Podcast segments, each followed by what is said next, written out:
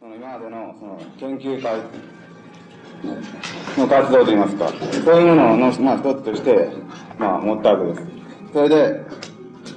まあ、今まで、その、僕たちは、あの、吉本さんの、その著作をその中心として、まあ、研究会を、まあ、そういうふうな研究会を、いくつか持ってきたわけですけれど、そういったものに、中で、まあ、わからないところとか、あるいはまあ、ちょっと聞いてみたいところとか、まあ、そういうものがあったわけです。それで、その、まあ、なんて言いますか、あの、吉本さんにその直接にまあ触れてみたいという、接してみたいというふうな、あの、まあ、願いそういうの願望って言いますか。そういうものがまあ、このような場を設けた、まあ大事な動機だと僕たちは思っています。で、そうした中で、その、僕たちが、まあ、あの、まあ、僕たちの誰もがというか、あの、みんながその一番その関心を持った施策の一つに、共同幻想論というのがあると思います。そういうような中で、そういう共同幻想論の、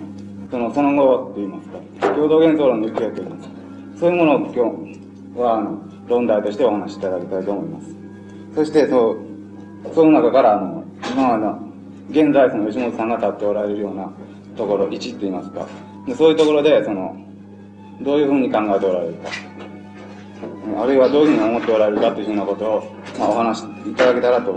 私は思っています。で、まあ、あの、まあ、ご存知の通り、今日は、あの、一応内部の で、あの、まあ、参加者を絞りましたので、これ以上、あの、詳しく、あの、いろいろとこう述べる必要はないと思います。で、そういうところで、まあ、あの、吉本さんにお話ししていただきたいと思います。はい。あの、今、紹介者の方が言われた、えっと、つまり共同幻想論を、あの、その、中心にして、その、そそこからどういうふうな展望があるのかっていう問題なんですが、僕が一応今日、その、えっ、と、このた、このために、いや、おかしいですけど、このために、その、僕が考えてきたことを、僕なりに考えてきたことがあるんです。それは、あの、えっ、ー、と、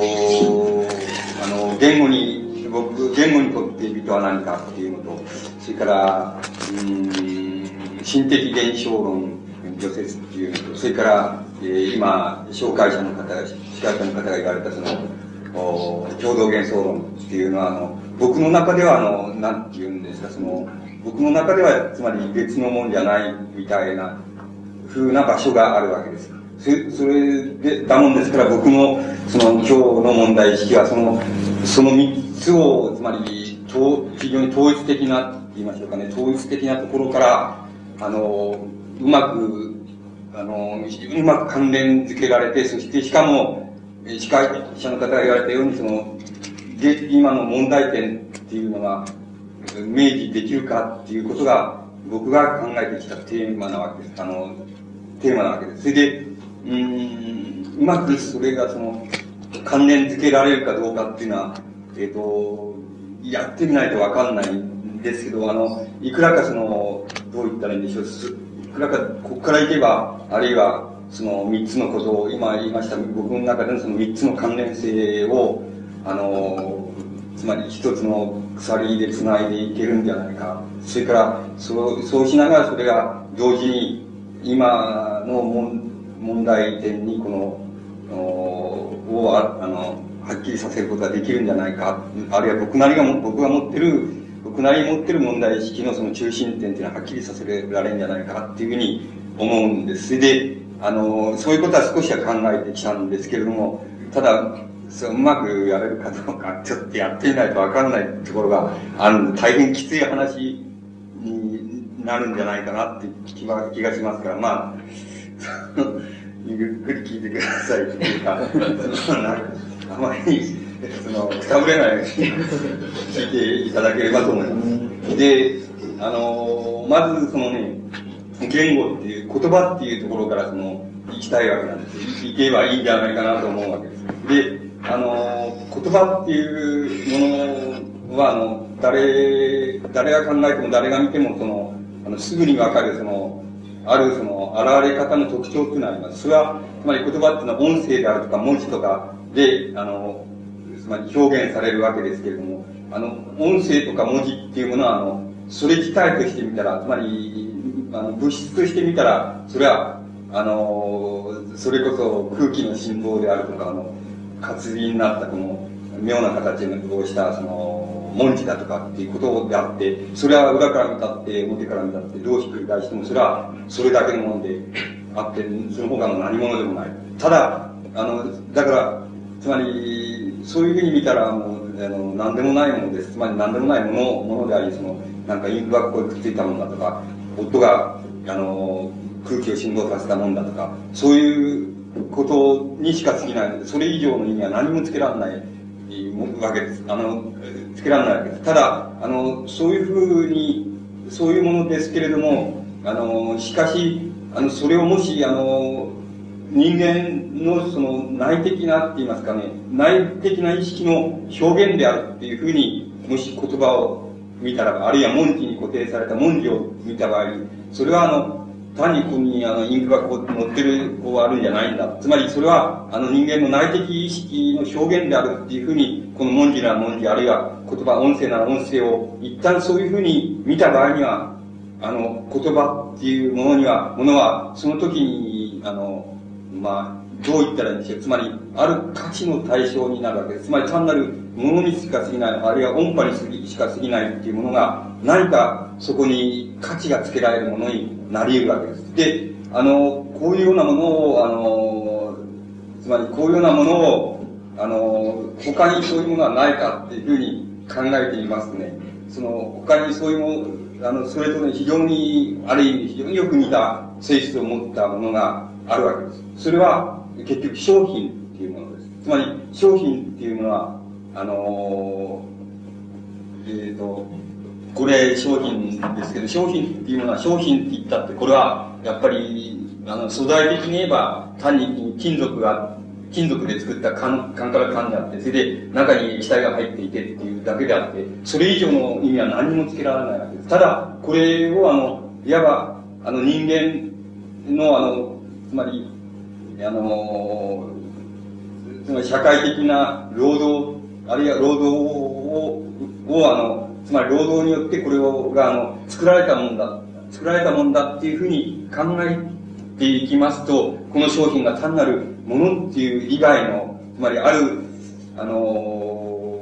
こう価値づけっていうものがあのできることになります。つまりあのそうするとその今言いました商品の性格っていうものとね言葉の性格っていうものはある多様性がつけられるんじゃないかっていう考え方にあの導かれるわけです。であの、これ、調子よく言ってますけどね、本当は、そう、えっ、ー、と、本当はこれ逆なんでね、あの、そう、そう言うと、かっこいい。本当は資本論を読んでて、読んで、つまり、そこから逆に、こう、いくわけ、いたっていうのが、その、発展過程なんで、つまりそうじゃなくて、もっとかっこいい言い方をしますとね、今のようになるわけで。つまり、言葉っていうものと、商品っていうものの性格っていうもの、あるいはそれにあの、価値付けをした場合の、あの、価値がつけられるっていうのはなぜかっていうふうに考えた場合のその、あの、類似性っていうのは言葉とその商品とはある類似性が成り立つっていうことが、あの、ある多様性が成り立つんじゃないかっていう考え方が、あの、に導かれます。そうしますと、あの、今度はその、商品に価値づけがなされる、その価値づけの仕方っていうものと、それから言葉っていうもの、言語っていうものにあの、ある価値づけがあの、されていく。その関連性っていうものとの、いわば、あの、対応っていうものをね、あの、非常にもし仮に緻密に辿っていくことができるとすればですね、できるとすれすればどういうことになるかって言いますと、あの、商品が例えば、あの、社会の中でその流通して、その、まあ、社会の、つまり経済的なあメカニズムとして、その商品がその中でその流通していると、同じように、あの、目に見えない、つまり、あの、社会の、つまり、上層のところに、つまり、観念、観念の目に見えない、その、えー、その上層のところでね、やっぱり言葉があたかも商品と同じように、あの、目に見えない形なんですけれども、非常に類推の効く形で、あの、現在、様々なメカニズムで、あの、様々に錯綜して、その、存在しているんじゃないか。それは、あの、いわゆる感覚的に目には見えないですけれども、まるで目に見え、あの、商品っていうの、社会構成における商品の、いわば、因果って言いますかね、ネガと同じように、あの、目に見えない形でありますけれども、言葉っていうのがそのように、あの、飛び交いかす、あの、関連し、錯綜しながら、その、横行してるんじゃないか。そしてそれは、そういうふうに横行することによって、あの、言葉っていうのは様々な、つまり、えっ、ー、と、使用価値になったり、交換価値になったりしながら、その様々その、飛び交ってるんじゃないか。つまり、そういうイメージとして、あの、現在の社会の中におけるその、あの、こう、あの、こう人間の存在の仕方、それから人間が生み出していく、あの、人間が観念と、それから、あの、手によって、手によってって言いますか、によって生み出していくもののその相対っていうものは、えあたかもその商品が社会的な構成のところでその飛び交っている、そのつまり流通している、あるいは生産されているっていうのは、それと同じように言葉っていうものが、あの、そういうふうに、あの、こう、商品と同じようにこう、いわば目に見えない形でその、流通指数して関連して錯綜しているっていうのは、そういうイメージを思い浮かべることができるんではないかっていうことが、あの、あの出てくるわけです。そうしますと、その言葉っていうのは様々な、つまり、あのつまりし、言葉の、言葉にとっての自然形態、あるいは、その、言葉によって価値対象性で言えば、その、うん、使用価値としては、例えば、単なる通信文であるとか、単なる連絡文であるとか、広告文であるとか、あの、いう形もありますし、その、全く記号的な形もあります。で、も横行しているわけですし、また、あの、その中で、特に、あの、文学っていうようなものを考えると、文学はその中で、その、一つの、まあ、なんて言いますか、その、いわゆる、あの、美的なものを、その、のものをその生み出そうっていうようなこと、あるいは生み出された美的なものとして言葉が、あの、やっぱりその中で飛び交っている。それを、それに目目につければ、あの、言葉、あの、文学っていうものは、あの、そのように社会の中で、あの、こう、様々関連しながら、その、横行している、あの、言葉っていうものの、その、あの、中である、その、美的な、あのこう、範疇で考えられる言葉の様々な錯綜の仕方っていうもの、あるいはそれの作られ方っていうもの、あの、そういう言葉の作られ方っていうものの考察が、あの、いわば文学のっていうものの考察になるんではないかっていうふうに、あの、こう考えることが、あの、類推して考えることができると思います。で、そのように考えて、えー、あの、いきますと、こあの、なんて言いますか、あの、文学っていうものは、あの、言葉っていう、あの、言葉っていうもののその、なんて言いますかね、その、解析から始まって、そして、その言葉が様々な関連性の中でその生み出されたり、それから、それが流通したりっていうのは、そういう形っていうのはどういうふうに、それじゃなさなされるんだろうかっていうような、そういうことの追求っていうものが、あの、一つ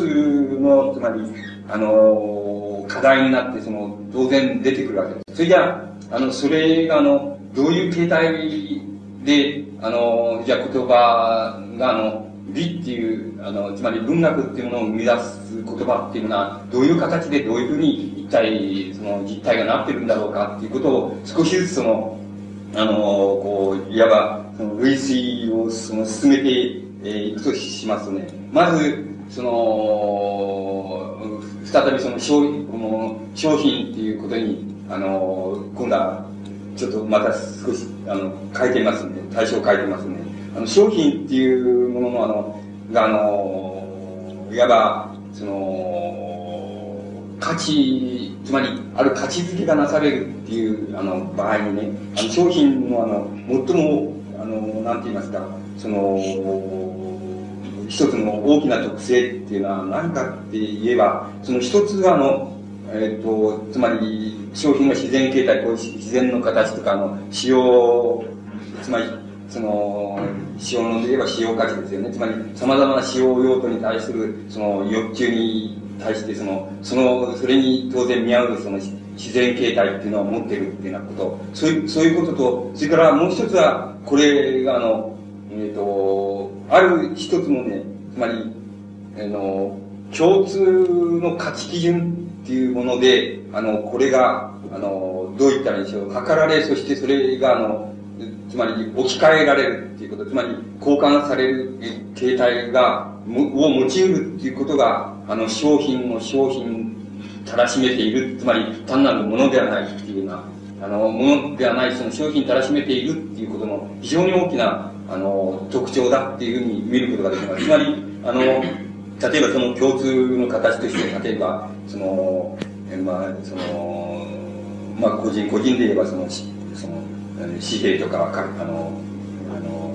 あの、影とか、そういうふうにな形が、あの、いわばその共通の価値形態のその、一つの表彰としてそういうのが使われるわけです。また、あの、信用権とか、そういう、つまり、紙、ただの紙っぺらなんですけども、紙っぺらにある、あの、つまり信信用の価値をその、が付与された、そういうものが、この飛び交って、それで、あの、これが、それがいわば共通の価値基準になって、これはいくらであるとか、まあ、100円であるとか、80円であるとかっていうような風に、つまり、非常に抽象的な、あの、価値形態にこれは還元されるっていうことを、つまり、で、測ることができるってこと。それから、もう一つは今言いましたように、あの、ある使用目的に従って、その、まあ、それにかなうような、あの、自然形態を持ってる。も持ってその、これは流通するっていう。そういう極端に、このもの自体がその、二つの極端に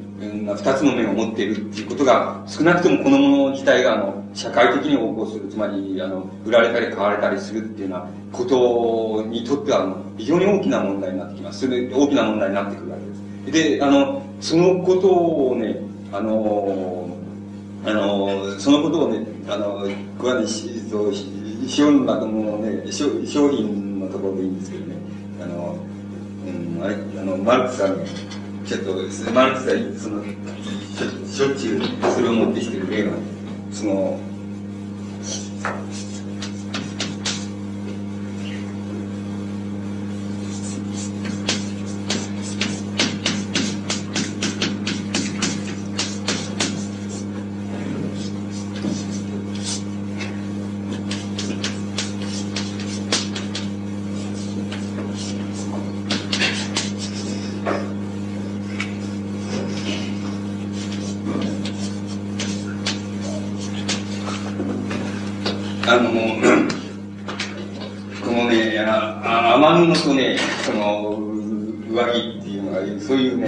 例がよく出てくるんですよ。して、あの、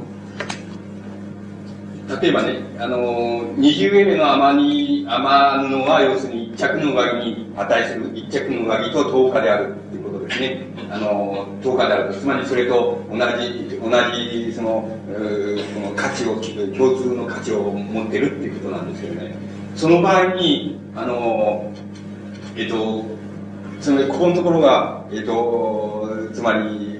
また再びあの言葉とね、言葉っていうものの表現と、それから、あの、商品っていうものをね、その、この、あの、商品っていうもののその、現れ方っていうものとのね、をもう一回その共通になものところ、ところからその言葉に返していくその、ポイントになるわけですけどね。あの、20エルのアマニには一着の上着に値する、ある上着と10日であるっていうようなあの表現は、例えば、あの、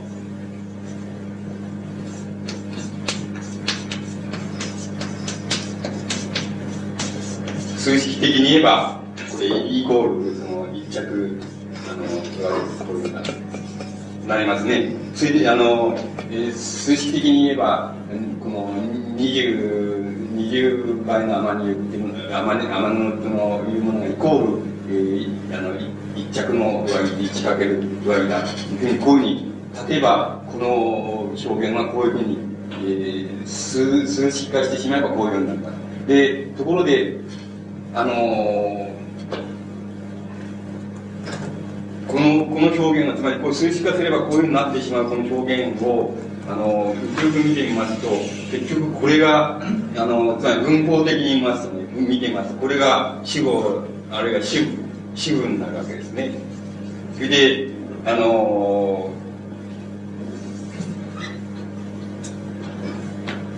これが、なんていうんだろう、その、まあ、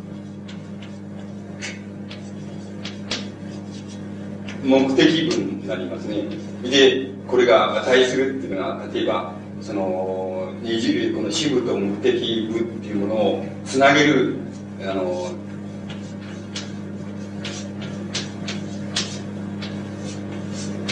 つなげる動詞的表現になります。つまり、あの、文法的に言いますと、あの、支部、え支部があって、そしてそれがもある目的の言葉を取り、そしをあの誘い出し、そしてそれが、あの、10日であるとも、そして言えばイコールであるっていうことを、まあ、動詞的に表現するっていうのがこの文章です。そして、あの、文章の構成を見るとそういうふうになっています。それで、あの、数式的に表現すればその下に書いたような表現になります。それで、あの、ところで、けあの、今度は、あの、商品の、つまり、えなんて言いますか、この価値形態論で言えば、この支部に該当するものっていうのは、えっ、ー、と、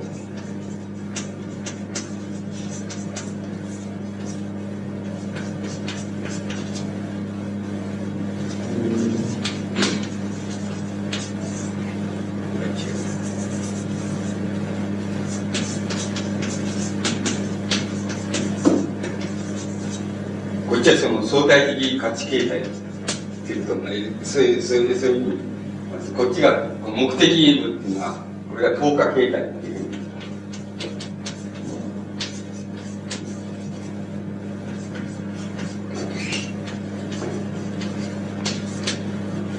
いうことになります。そうする、そうしますと、あの、こんこれは、こんなのはどどうでもいいんですけどね、あの相対的価値形態とか、等価形態って言い方は、あの、商品の、あの、あのつまり商品の消費的なあの流通過程っていうものを追求していく過程において必要なその実語であってね、それはどうでもいいわけです。つまり、ただ要するに、一つのアマニ油アマニ油っていうものがあるとすると、それ、なんかそのアマニ油を何かに比べようとする場合のアマニ油のその価値形態っていうものは、そのある一つの一着の上着なら上着、一着の下着なら下着でもいいんですけども、そういうものが、まあ、いわば10日っていう、あの、10日の代表物としてああるから初めて、その、比較っていうものが成り立つし、また、あの、全く違う、その、違う風に作られたものが、その関連付けられるのは、そういうあの形態を取るから、価値形態を取るからだっていうことで、えー、それでこういう実が必要なわけですけど、そういうことは、まあ、どう、そんなに、えー、どうでもいい、この際どうでもいいんですけども、あの、ただ、あの、言えることは、つまり、あの、この、なんて言いますか、その、えー、二重エレのその雨布はその一着の上着に、あの、と10日である、あれ一着の上着に値するっていう、そういう、あの、つまり一つの言葉、の、文章っていうものがあるとしますと、その文章っていうものは、あの、いわば、あの、数式的に言えば、あの、統統合でもつなげられる、あの、二つの、おなんて言いますか、雨布と上着っていうのを統合でつなげるっていうような、そういう表され方もできますし、また、あの、それは商品と同じように、ような言い方で、あの、あの、アマニ油、相対的な価値形態を取るそのアマニ油がある、その等価形態っていうものを、あの、まり誘い出すって言いますか、誘い出すことによって、いわば、その、関連、一つの関連が付けられるんだっていうのは、そういう関連付けにもなり得るっていうことです。つまり、ここに、あの、言ってみれば、あの、言葉の表、言葉っていうもの、言葉の表現っていうものと、それから、あの、商品の世界っていうもの、商品が流通する世界っていうものと、あの、もし共通に、つまり対応付けられる、あの、論理があり得るとすれば、その鍵っていうのは、例えばこういう簡単な、あの、なんて言いますか、あの、簡単な文章構成みたいなものですね、言葉の構成、つまり、ある意味あるあの言葉の構成ですけれども、そういうものの中に、あの、すでに含まれる、つまり非常に基本的な問題が含まれるっていうことを意味します。だから、あの、ここで、いわば、あの、商品、まだ、まだこの場合になおかつ、例えば、やりよういかんによっては、あの、言葉っていうものの、その、あの、言葉の美の流通の仕方っていうものと、それから、あの、商品の流通の仕方とは、ある非常に、あの、類推対応っていうものをつけることができるのではないかっていう可能性がまだここで、あの、なんて言いますか、導かれるわけです。そうすると、今度は、あの、もう少し、ついや、あの、今度は言葉の方に少しだけ、その、入っていきましてね、今度は、あの、まあ、あの、もう少しね、例えばその、この、透過形態っていうものを、透過形態として、例えば、この貨幣っていうものを、一着の上着とか一着の下着とかっていうふうに、あの、物でこんな透過形態を言わないで、もう、あの、いくらっていうのは、あの、貨幣で、お金で言ってしまおうじゃないかっていうふうに、今度はあの言ってしまうんじゃないかっていうふうに考えています。そうすると、今度は、あの、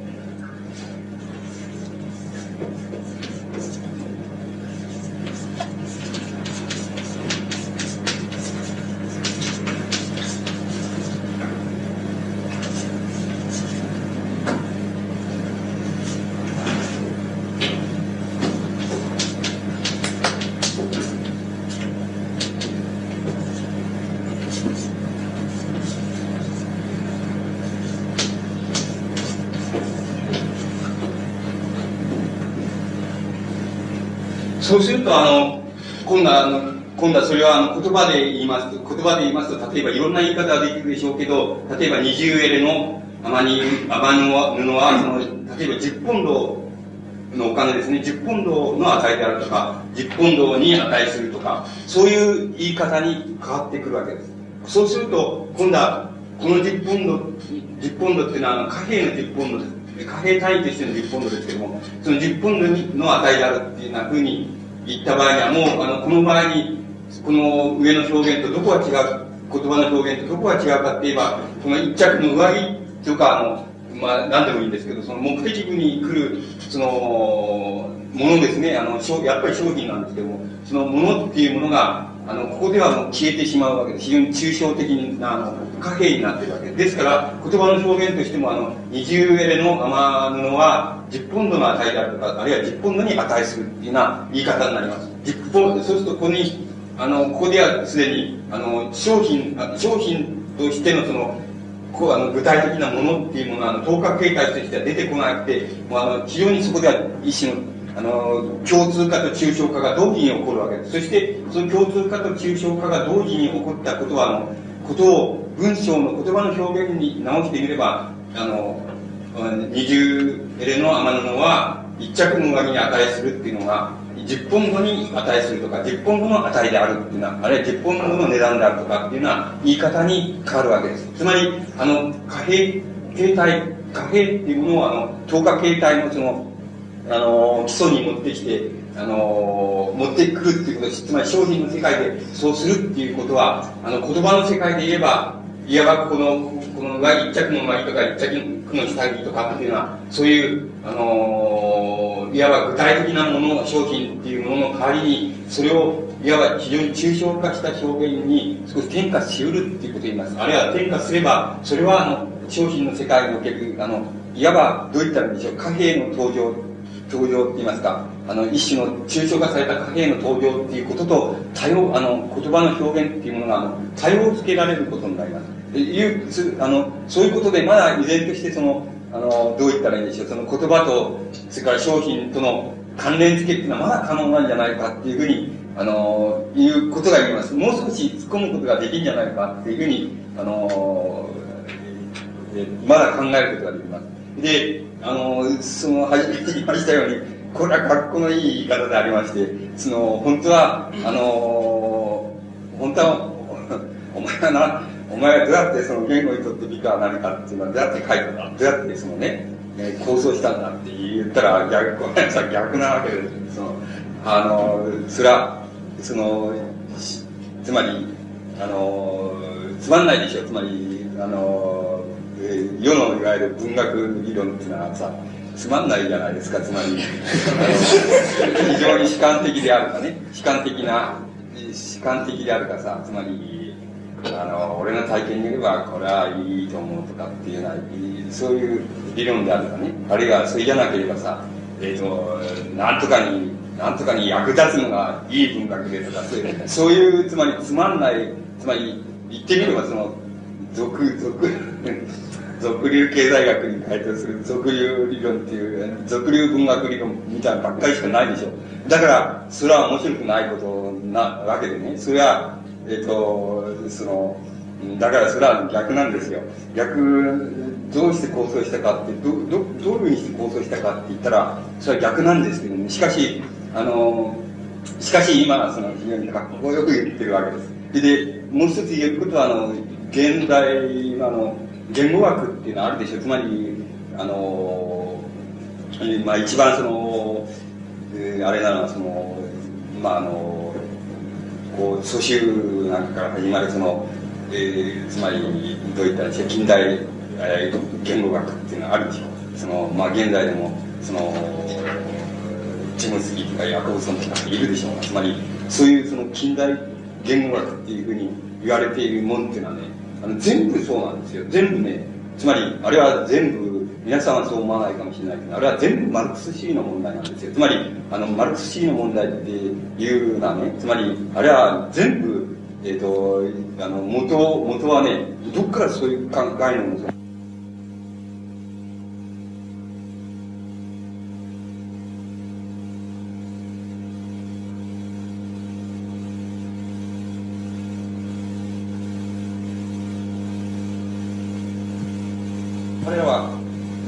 つまり行動主義者っていうと、その、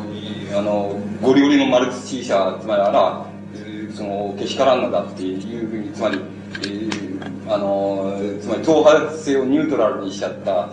やつだっていうふうに言うかもしれないけど、それはね、大嘘であってね、みんなあの、その、連中はね、全部、その、全部マルクス主義の問題なんですよ。つまり、全部がその、その、つまり、党派的なね、結局いたちごっこで、あの、何々のために役立つのがいい文学で、役立たないのはいい、あの、悪い文学でとかね、結局そんな風になっちゃう文学理論か、あるいは非常に、あの、個々の文学者が、あの、もう、これは素晴らしい、自分の体験から編み出す、体験からその、えー、ひねり出して、その、これ、この作品は素晴らしいって、えー、言うと、その、違う体験を持った違う今度は文学者はそのいやこの作品が素晴らしいっていうと全然その二つの間には関連性がなくてしかもそれは自分のそれぞれ自分の体験に即して自分の体験をド外れに拡張してるだけじゃないかっていうのはそういうそういう二つの生き方しかないっていうことに対してねみんなその誰でもそうなんですけど誰でも不信を抱くわけですよ。それであの不信を抱いたわけです。それはもうだからね全部それはマルクス主義の問題。それで結局それじゃそのつまりもし もし僕のその言語にとって美とは何かにそのもし独創性があるとすればね要するにそういうその連中とはね全く独立に僕は僕なりにねの読み方でその詩本を読んでその僕なりのあの仕方でその言葉との対応付けをやってねそれであのそのあの、あれを考えていったってことだから、どっかこういう言い方の中に、例えば、ソシウが、ソシウが考えていったこととね、あの、僕が考えていったこととはね、違うところがあるはずです。それから、もう一つ言ってきますと、そうすると、いかにも俺は偉いみたいになるからね、そうすると誤解されていけないか言っときますけどね。あの、しかし、あの、しかしね、連中の方がはるかに、まあ、違うところがありますけど、違うところ、分岐点っていうのはあるわけですけどね。しかし、もう一つ言った連中のはるかにね、はるかに凄まじくその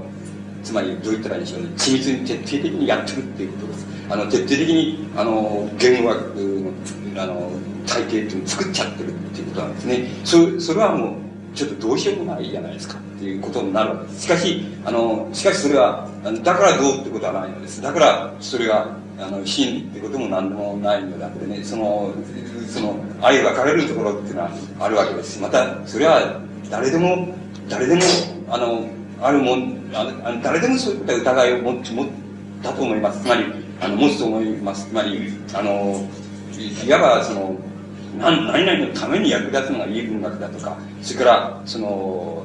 これはいいんだって言ったってそれはただ自分の体験から割り出しただけじゃないかっていうのはそういうその文学についての考え方しかないっていうそういうそういうことに対しては誰でもその理論を持つわけでだからその理論の理論は持つわけだから、あの、誰でも、つまり、あの、言葉について、あるいは言葉の意について、誰でも、その自分の、あの、考え方を、その、展開していくことはできるわけです。だから、そういうことはそれなんで、そうそういうことなんです。だから、今、まだその、その商品っていうものと、それから、あの、言葉とのその類推が可能だっていうような、あの、ことになります。ことで、まあ、もう少し先まであれしてみます。すと、あの、今度は、これは、いわば、あの、つまり、言葉とあの商品っていうものがある、その多様付けが可能である、あるいは、あの、それは、あの、共通のある一つの抽象的な価値基準っていうものは、ものが、あの、具体的な使用価値とか使用目的とか使用形態とかっていうものと関わりなく、そういう共通の価値基準っていうのが設定しうるんだっていうような、あの、そういうことの類似性っていうことだけを、あの、今まであれしてきたわけですけどね、今度は少し流通っていうことを、あの、流通って、つまりどういうふうにそれじゃあの、流通してんだろうか、つまり商品はどういうふうに流通してんだろうかっていうようなことと類似して言葉っていうのはどういう流通の仕方をするだろうかっていうようなことを、あの、少し、もう少し今度は考えて、それでまだなおかつその、対ある対言葉と、それから商品の間に多様性っていうのは、あの、聞くだろうかっていうのは、あの、そういうことをもう少しその突っ込んで見てます。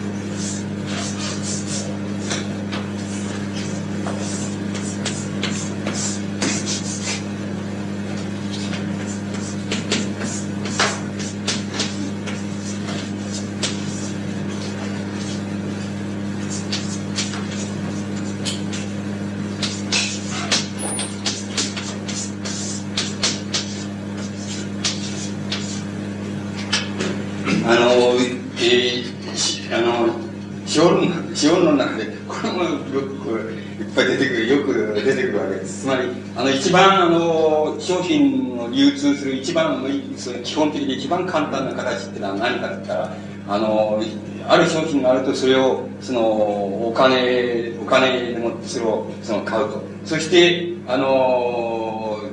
その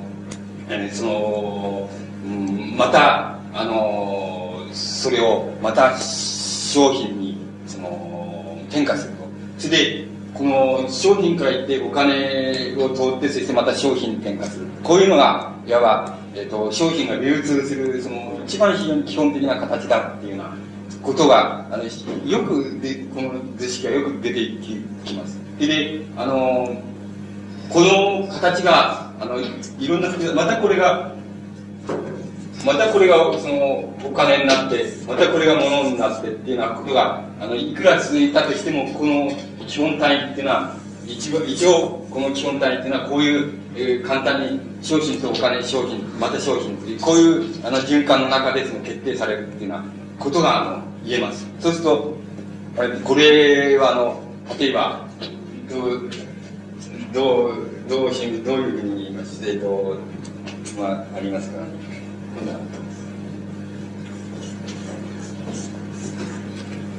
こいつとあるまあ言葉をその言葉の表現と対応させてみますと。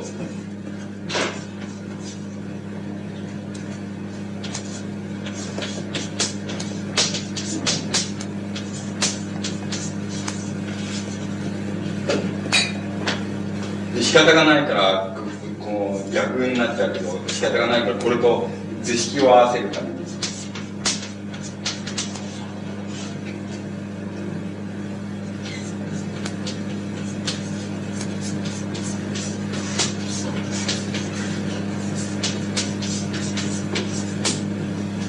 しあの商品を商品を10ポンド雨雨布をその10ポンドで買ったやつがその10ポンドでもって今度はあの10ポンドいや雨,、ね、雨布を10ポンドでえー、買うやつがいて、それ10ポンドで売って、その、売って、それ10ポンドをもらったやつが、もう手にしたやつが、その10ポンドで今度は聖書を買ったとします。そうすると、それは言葉で言えば、甘、甘布は10ポンドであるっていうのとね、今度は10ポンドは、これと合わせから反対になりますけども、合わせるために、今度は10ポンドは、あの、消費、あの、10ポンドは聖書であるっていうのは、これが、この図式に該当するわけですね。この10ポンドこれが、まあ、G のところに該当するわけです。そしてこの二つの表現に、あの二つの表現の合わさったものとして、つまり、この二つの、えー例えばこの言葉の表現に直すと、この二つの表現が、例えばですよ、いろんな言い方があるでしょうけれども、この二つの表現が、いわば、あの、関連付けられたものとして、あの、こういう、つまり商品が流通するその基礎的な形態っていうのが、何かっつったらこの二つの文章で言えばこの二つの文章がある関連付けがされたっていうことと同じことだってつまりそれと対応するっていうことがあの言えるわけです。そあつまりそれがだから依然としてまだつまりあのこのこの図式はですねその商品が流通する非常に簡単な基本的な図式っていうものは依然として言葉の表現とある多様性がまだつくじゃないかっていうことが言え言えるわけです。本来ならばあの流通的な過程でなければあれは関連させる過程でなければアマニには10ポンドであるっていうことと10ポンドは聖書になったら10ポンドは聖書であるっていうこととはもしその G のところが同一人物でなければ同一人物がこの交換なら交換っていうもののあるいは流通なら流通っていうものの主体でなければ本来的にはアマニには10ポンドであるっていう言葉の表現と10ポンドは聖書であるっていう表現とは本来的には何の関係もない。わけです。ただ10という数字があの関係しますけど、それ以外に何の関係もないはずの文章なんです。だけれども、もしこれ、あの G の担い手、つまり10ポンドの担い手が、もし同一人人物、つまり同一人格であるとすれば、同一人格であるとすれば、あの商品は、あの、このような流通の基本的な最小の過程って言いますか、それを取ることができます。それで、それと同じように、二つの文章は、あの、もし、日本の担い手が、あの、同一人物だったらば、あの、同一表現者であったらば、って言ってもいいわけです。それだだったらば、この二つの、あの、文章は、関連させることができるわけです。つまり、そういう意味で関連することができるわけです。そうしそうしますと、あの、ここではまだ、あの、まだ依然として、その、なんて言いますか、あの、商品の、あの、流通形態、あるいは交換形態っていうものと、それから言葉の流通形態、あるいは言葉の関連、あの、交換形態っていうようなものとは、まだ関連付けが可能、まだ可能だっていうことが、あの、言えます。ところで、あの、最も、あの、し、まあ、この考え方がきっと、多分、様々な人で考え方が分かれるところでありましょうけれども、あの、ありましょうし、またあの言葉っていうものの、あの、美的表現、美的な表現の一番、こう、なんて言ったらいいんでしょう、その、秘密の部分に属することになるわけですけれども、あの、また商品の流通過程としても、最初のその、いわば、この、このマジックに、その、魔術に満ちた、あの商品の流通の仕方流通形態っていうようなものになるわけですけどもあのこれもマルクスがあのしばしばそういうあの表現をそのあのしばしばその単純ですから、ね、使っているわけですけどもあのこれは単に商品の一つの流通過程の基礎的な過程をちょっと図式化しただけだということなんですけども、えーと、これが商品がもし資本資本主義的なつまり資本家庭資本に転化する過程での商品の流通の仕方っていうふうに考えていくとこれがその基本的な図式っていうのはこうなるっていうこと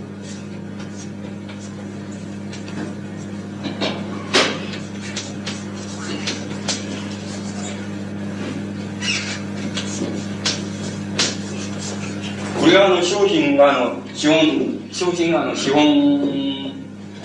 資本資本としての過程に商品の流通っていうのがあの入る時の図式っていうのは一旦そういうふうに入ると結局はこういう過程の無限の連続みたいになるっていうことになります。つまりどういうことかって言いますとあのお金に持って商品をあの買ってそしてまたそれをお金に変える。結局あのお金に変えるとそれがあの資本資本っていうものの特性であってそれで資本的な過程に商品が、あの、流通過程に入った時には、今度はお金が最初にあり、そして、あの、物を買い、またそれが、あの、お金に変わるっていうのが、お金に変える。そして、言ってみれば、この、まあ、最初のこのお金と、後のお金との間には、二つの問題が出てきます。一つは、あの、次のお金の方が、最初のお金より大である。つまり、大である。少なくとも、そうでなければ、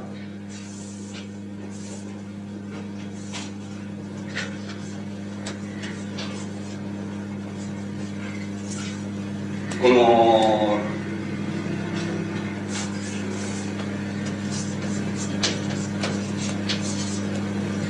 プラスアルファっていうのが、ちゃんとこの次の、次のお金に変わった時には、プラスアルファがついているっていうことが一つの問題。それから、もう一つ、これは、これも重要なんですけどね、もう、えっと、僕はどういうふうに考え、どこを、どういうふうに、このところでどういうふうに考えていったかって言いますとね、あの、僕はむしろね、こういうことを重要だっていうふうに考えていたと思います。つまりね、あの、もう一つこれ、こ一旦その商品っていうのは、あの、つまり資本的な資本性の過程に入った場合の、この基本的な図式なんですけどもね、これはね、結局、あの、マルクスはよくそのことを説明していますけれども、結局これは何かっていうと、どういうことかって言ったら、根本的な衝動っていうことはね、結局これはね、あの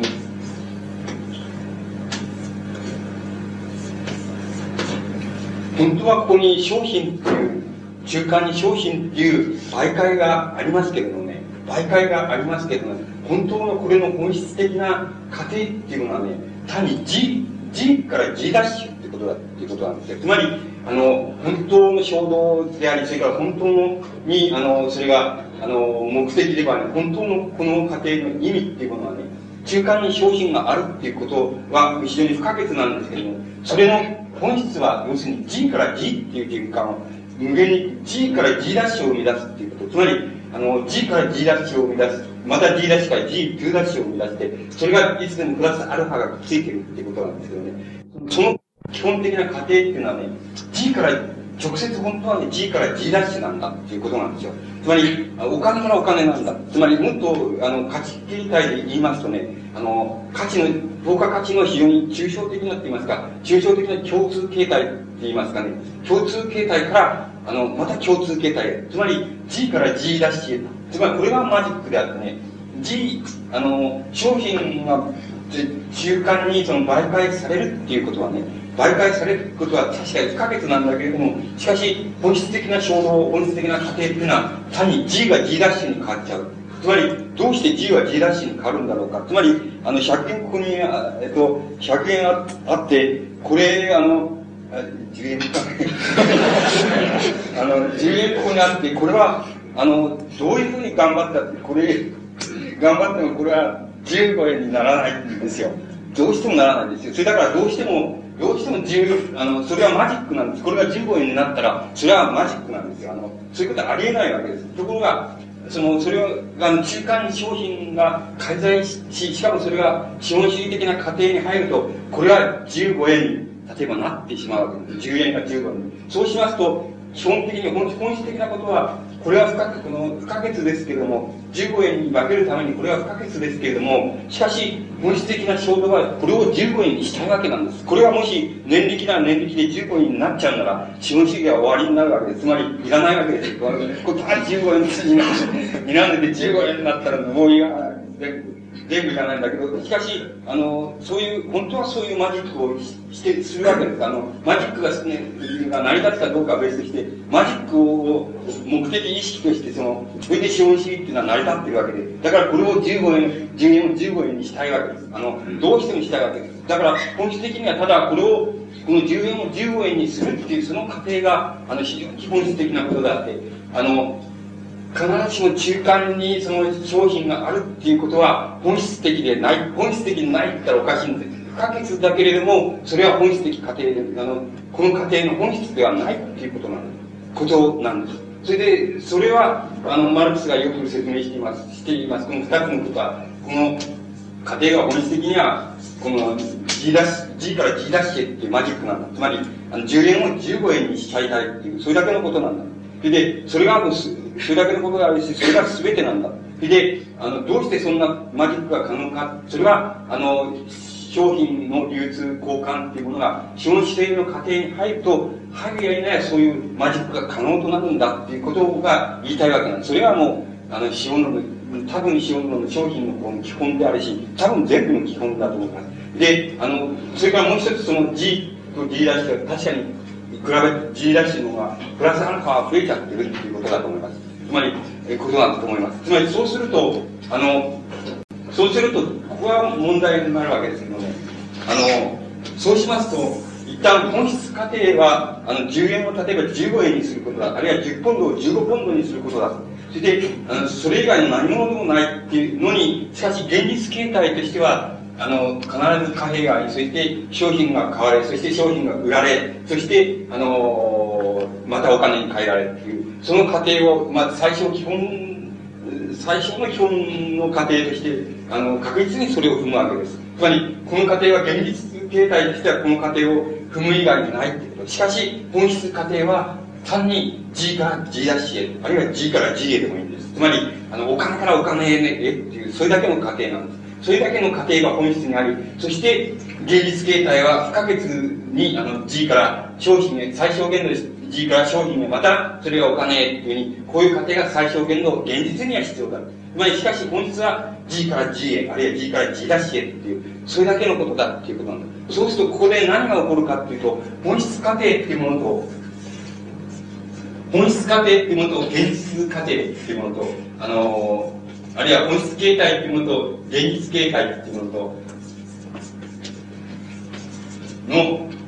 分裂？分離、あるいは分裂が起こるっていうことなんです。分裂、あるいは分離が起こるっていうことなんです。それが、あの、商品世界でいうその、資本性過程における商品の流通、あるいは流通過程のその非常に基本的な特徴なんです。それは本質過程と、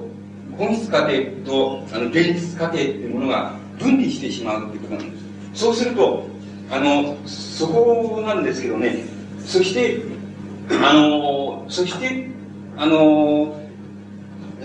つまり、そうしといてね、あの、これをどう考えるかっていうことが問題になってくるわけです。それで、あの、僕はどう考えたかっていうと、あの、これをね、本質過程と、それから、この現実過程ですね。これの分離っていうもの、あるいは分裂でも分離っていうものを、僕は、阻害っていうふうに考えた。阻害っていうふうに考えた。もちろん、そして阻害っていうふうに考え、かつね、同時に阻害が、イコールね、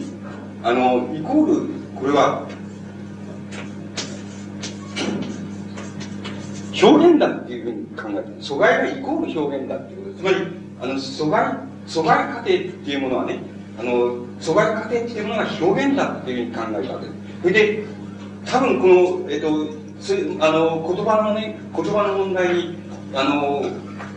これをいわば対応、もう一回対応つけていますね。この過程ですよ、その商品が資本主義的な過程に入るっていうような、そういう過程に入るっていう、その過程に入り方で出てくる問題っていうものはね、えっと、そこで、あの、そこで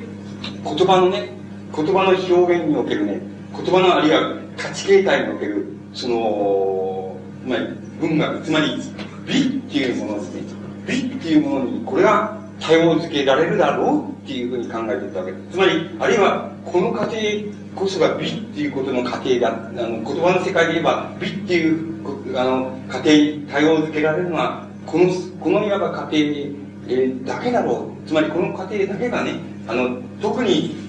あの、特に例えば言葉の美っていう、あの、美っていうものに対応づけられるだろうっていうふうに考えていったわけです。今度は、あの、そこの考え方っていうのは多分、あの、多分、僕は、その、あれをその、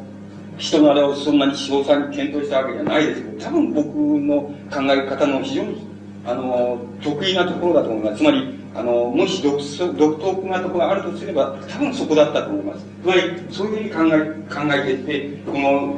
商品が最初にあの、資本性的な過程に入っていく場合の循環、循環っていうもの、その場合に、その、本質過程は単に G を G ダッシュにしてしまう。つまり、あの、なんて言いますか、あの、価値の自己増殖なんです。つまり、10円を15円にしちゃうってことなんです。15円、10円が15円になればいいんです。で、あの、いいんであってね、あの、後の過程は全部、その、なんて言いますか、どうでもいいことなんで、本当は10円が15円になっちゃえば一番いいわけその、なっちゃうっていうことは、あの、しかし、あの、商品現実過程では、あの、うん、つまり、どうしても、あの、ひとたびはお金をその商品に変えて、そしてまたそれを売るって、より高く売るっていうのは、そういう過程が必要な、必要なんです。で、多分、あの、多分我々はその、えっ、ー、と、なんて言いますか、あの、言葉の表現においてもね、言葉に表現においても、単に、こちらの場合には単に、要するに使用形態、これが商品が欲しいわけです。つまり、俺は、あの、例えば俺はそのジュースが欲しい、ジュースが欲しいために、あの、それを買ったんだとかね。つまり、要するに使用価値っていうものが、これはあくまでもその自己目的であり、あるいはあの欲求のこういう過程の目的なわけです。どうしても使用価値なんです。ところが、この過程は使用価値じゃないんです。価値そのものなんです。価値そのものが自己目的なんです。つまり、価値の自己増殖っていうことが自己目的なわけです。だから、多分、あの、この過程だけが、あの、言葉、あの、文学みたいな言葉の美の過程っていうのは、この過程だけが、この過程に対応する言葉の、えー、世界っていうのは、多分文学の世界だけだろうっていうふうに考えていったと思います。つまり、そこのところが、そういうふうに考えられれば、あとは、もはや、あの、どう言ったらいいんでしょう。あの、つまり、あとは、文あの文学なら文学の固有の世界ので言葉の働きがどうなるかっていうことの追求になっていきます。で、あの、になってきます。それはもう、もはや僕の考えでは、あの、商品との類推っていうものは、もう、もはや不可能であるし、また、しない方がいいだろうっていうふうに、あの、考えられます。ただ、例えば、ソシールならソシールはもっとしてると思います。まだ、まだやってると思います。あの商品と、あの、つまり物っていうものと、あの言葉っていうものの対応付けをもっとやってるだろうと思います。しかし、僕はこのあたりで、もはやあの、関連形態の方が重要であろうっていうふうに考えていったと思います。だから、この過程のあたりでもって、いわば、あの、あの文学、あの言葉が文学として出てくる場合の固有の問題っていうようなものの、あの追求っていうようなものに入っていったっていうふうに、あの僕はかん自分ではそう思ってます。で、これは多分、あの、あとは、どう言ったらいいでしょう、その力仕事みたいなものに類するところもあります。あの、ただ、あとは、あの、勉強すればいいんだとか、あの、まあ、今調べりゃいいんだよって、調べて考えりゃいいんだよって、つまり考えりゃいいんだよっていうことは、あの、まあ、その、暇があったら、あの、つまり駅で、あの、記者でも待ち合わせる時に、ベンチで考えりゃ、その、思いつくわけよっていうのは、その、そういう問題に過ぎないだろうというふうに思います。だから、ここのところで、あの、ここのところの理解の仕方のところで、あの、いわば文学、言葉が文学になっていく、その、基本的な形っていうようなものが、あの、あの、こう、の、との、あの、類推っていうようなものが、あの、こう、出てきたっていうふうに思います。そうすると、あの、何かって言いますと、今言いましたように、これは自己、自己増殖っていうことが、あの、自己増殖っていうことがあくまでも、つまり、あの、本質的な過程だっていうことなんです。つまり、あの、文学、これを文学っていうことに類推していますので、僕は、あの、自己表現っていうような言葉を使ってると思いますけども、あの、つまり、文学っていうのは何、あの、なぜ生み出されるかって、どういう、どうしてなぜ生み出されるのかっていった場合に、決してその使用価値っていうものが、つまり、使用価値が大、あの、つまり、それを使ってね、あの、それを使って、どうしようっていうことが、つまり少なくとも第一義ではない。しかし、現実過程としては確かにそういう形を取るわけですけども、あの、取るわけだけれども、しかし、あの、自己増殖、つまり、あの、自己増殖、価値の自己増殖っていうことが、あの、少なくとも言語の、あるいは文学っていうもののね、基本と本質的な衝動なんだっていうことをが、あの、そういう考え方からは出てきます。そして、しかし現実には、あの、そういう、あの、もちろん使用価値形態も重要であるし、もちろん交換価値形態がどういうふうになるかっていうことも重要だっていうことになりますけれども、あの、本質的な過程は価値の自己増殖っていうことは、あの、つまり10円を15円にしちゃえばいいんだ。で、10円を、15円にするっていう、その、自己増殖の過程っていうようなものを、言葉を、いわば、あの、媒介として、どうしても必死の媒介として、あの、していくっていうことが、多分、文学の、あの、文学、芸術って文学の芸術性っていうのは、ものの基本的な形になるだろうっていうふうに、あの、僕は考えていたと思います。それは、多分こういう、こういう過程からやる、こういう使用価値よりもむしろ、なんて言いますか、交換価値って言いましょうか。それが自己目的だっていうのは、そういう資本過程に入った、そういう商品と、お金との交換、の図式っていうようなものと、あの、言葉の世界っていうものを対応づけることによって、その、得られたその考え方の基本問題っていうのはここにあったっていうふうに思います。そうしますと、あの、これは、あとは、無限に今度は、あの、現代なら現代の文学の過程っていうのは、あの、非常に高度なものですから、あとは、あの、それ、あの、言葉の表現の問題に即して、あの、なんて言いますか、その過程を、つまり文学表現に即して、あの、緻密に、言いますか、緻密に、あの、えっ、ー、と、あれしていくか、辿っていくっていうようなことが、あの、あとは問題になって、あの、来るわけです。で、あの、そういうふうにしますと、現代、現代の段階で、その、言葉の表現の芸術っていうものが、つまり文学っていうものが、どのような形で、あの、どういうふうに、あの、あなってるか、あるいは、な、ならされてるかっていうのは、そういう問題っていうのが、あの、えっ、ー、と、の、つまり、うん、あの、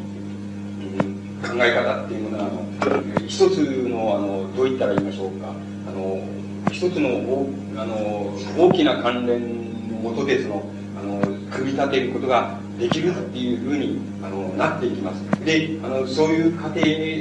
そういう過程にも、そういうものとして、例えば、あの僕はあの言語にとってみては何かっていうものをあの作っていったというふうに思います。ちょっと、あの、先ほど言った最初に言いましたように、あの、何、何を、何を成り立たせたのかって言いますと、つまり、あの、社会におけるその商品の流通、あの、生産過程っていうようなものと、いわば物の、まあ、因果みたいなもの、つまり根が、目に見えない根がみたいなものとして、言葉の世界が、あの、こう、横行しているって言いますか、言葉の世界が、あの、関連したり、その、えー、錯綜したりして、その、飛び交っている、そういう、あの、イメージで描かれる、その、言葉の世界のうち、特にその、まあ、言葉がその美として出てくる、そういう形態っていうようなものが、あの、考えられるわけ、あの、考えられていったわけです。そうしますと、あの、それ以外の言葉っていうものは、あの、必ずしも美、つまり文学としてだけ出てきているのではないっていうふうに、ないように、つまりそれは、あの、単なる記号としてできたり、あるいは単にその、伝達目的の、つまり、えー、ための、うん表現として出てきたり、様々な形で言葉っていうのは錯綜しているわけです。必ずしも、あの、美の形でだけ、あの、存在しているわけではないということになります。そうすると、あの、その問題と、その、うん、その、その、つまり美以外のものとして、あと言葉が出てきてきている、その問題っていうのは一体何だろうかっていうようなことになっていきます。そうすると、そこに、あの、まあ、あの、僕の場合に、僕の考え方によれば、つまり、自分のあれですに属して言えば、あの、心的現象論っていうのは、つまり、あの、個人の、その個人の観念、それから個人の観念と、それから個人の観念の世界に属するその表現っていうようなものと、現れっていうものと、それから、あのえっ、ー、と、まあ僕はそういうことを扱ってますけども、あの、つい、あの、えー、ついなる、あの、ついなる人間の、お表現、うん、現れっていうものと、それから共同の、まあ、観念の現れっていうようなものが、あの、別に、あの、その他に別に考えられるっていうことになる。で、それと言葉との関連っていうのは、あの、言葉っていうものとの関連っていうようなものについては、もう少し後で触れることができると思います。あの、そうすると、あの、そこで問題この共通の問題意識っていうようなものをもう少し今度は普遍化して、あの、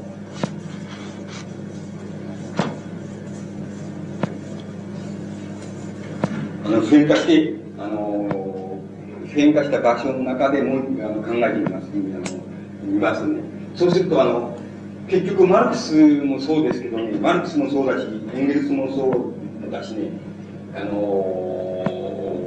まあ、あの全く対照的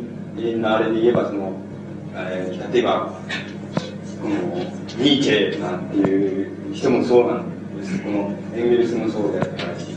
あの、マルクスもそうですし、それから、非常にもっと対、もっと対照的なところ、例えば、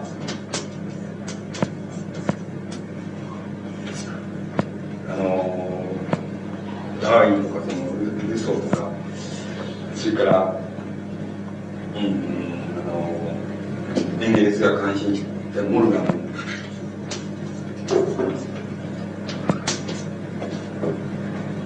なんていうのもそうですけども、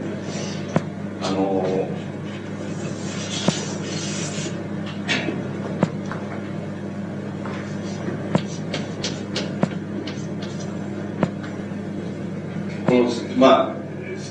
例えばその、マルクスもエンゲルスも、それからニーチェっていうのは、えー、一様に、あの、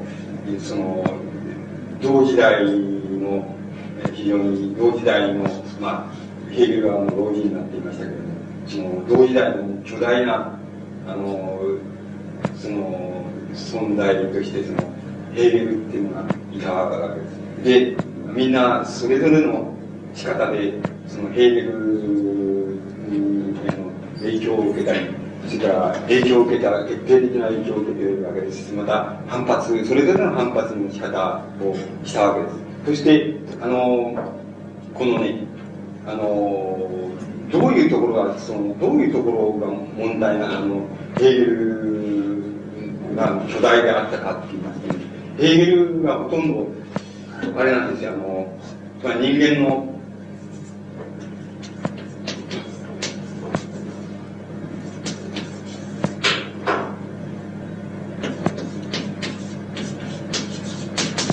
人間のその生み出すその観念の世界っていうもの、観念の世界の、えについてはね、例えばその、えっ、ー、と、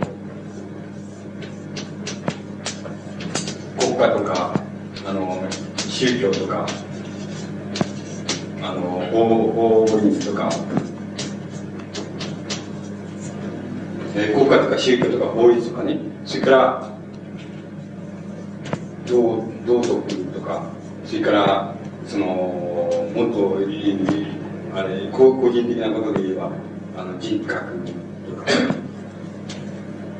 えっ、と、まあ、倫理の意ですね。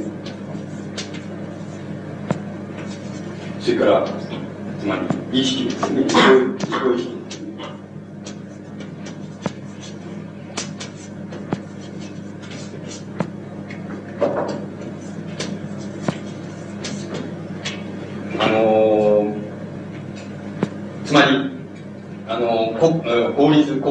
宗教というのはね、その、どういったらいいでしょう。つまり非常に、えっ、ー、と、国家社会っていうようなことですよね。そういう、えー、その、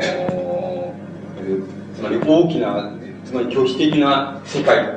あの、それから道徳とか人格とか、つまり自己意識とかね、そういう、つまり個人の内的意識ですね。内部的な意識、そう、それの全般、全部にわたるその領域ね、全部にわたる領域っていうのは、あの、意思、えっ、ー、と、意思発言、あの、意思発言、人間のね、意思発言、意思の発言にしたものだ。意思っていう場合は、あの、ヘーゲルの場合はね、実践的意識っていう意味なんですよ。その実践的意識の発言としてね、つまり現れとしてね、国家法律宗教からね、人格道徳、自己意識に至るまで全部ね、全部の全部にわたるその領域についてね、あの、一つの総合的な体系っていうようなものをヘーゲルは作ってしまってるわけです。作ってしまったわけなんです。それで、あのー、つまりこれは非常に緻密について抜け目なくって言いましょうか。抜け目なく、つまりあらゆる人間の実践的意識の発言っていうようなものの世界についてはね、もうあらゆる、あれ、この、もの、つまり自己意識から自己意識からつまり国家にわたる、国家宗教、法律にわたるまでね、全部、そういうことは、関連の中でね、一つの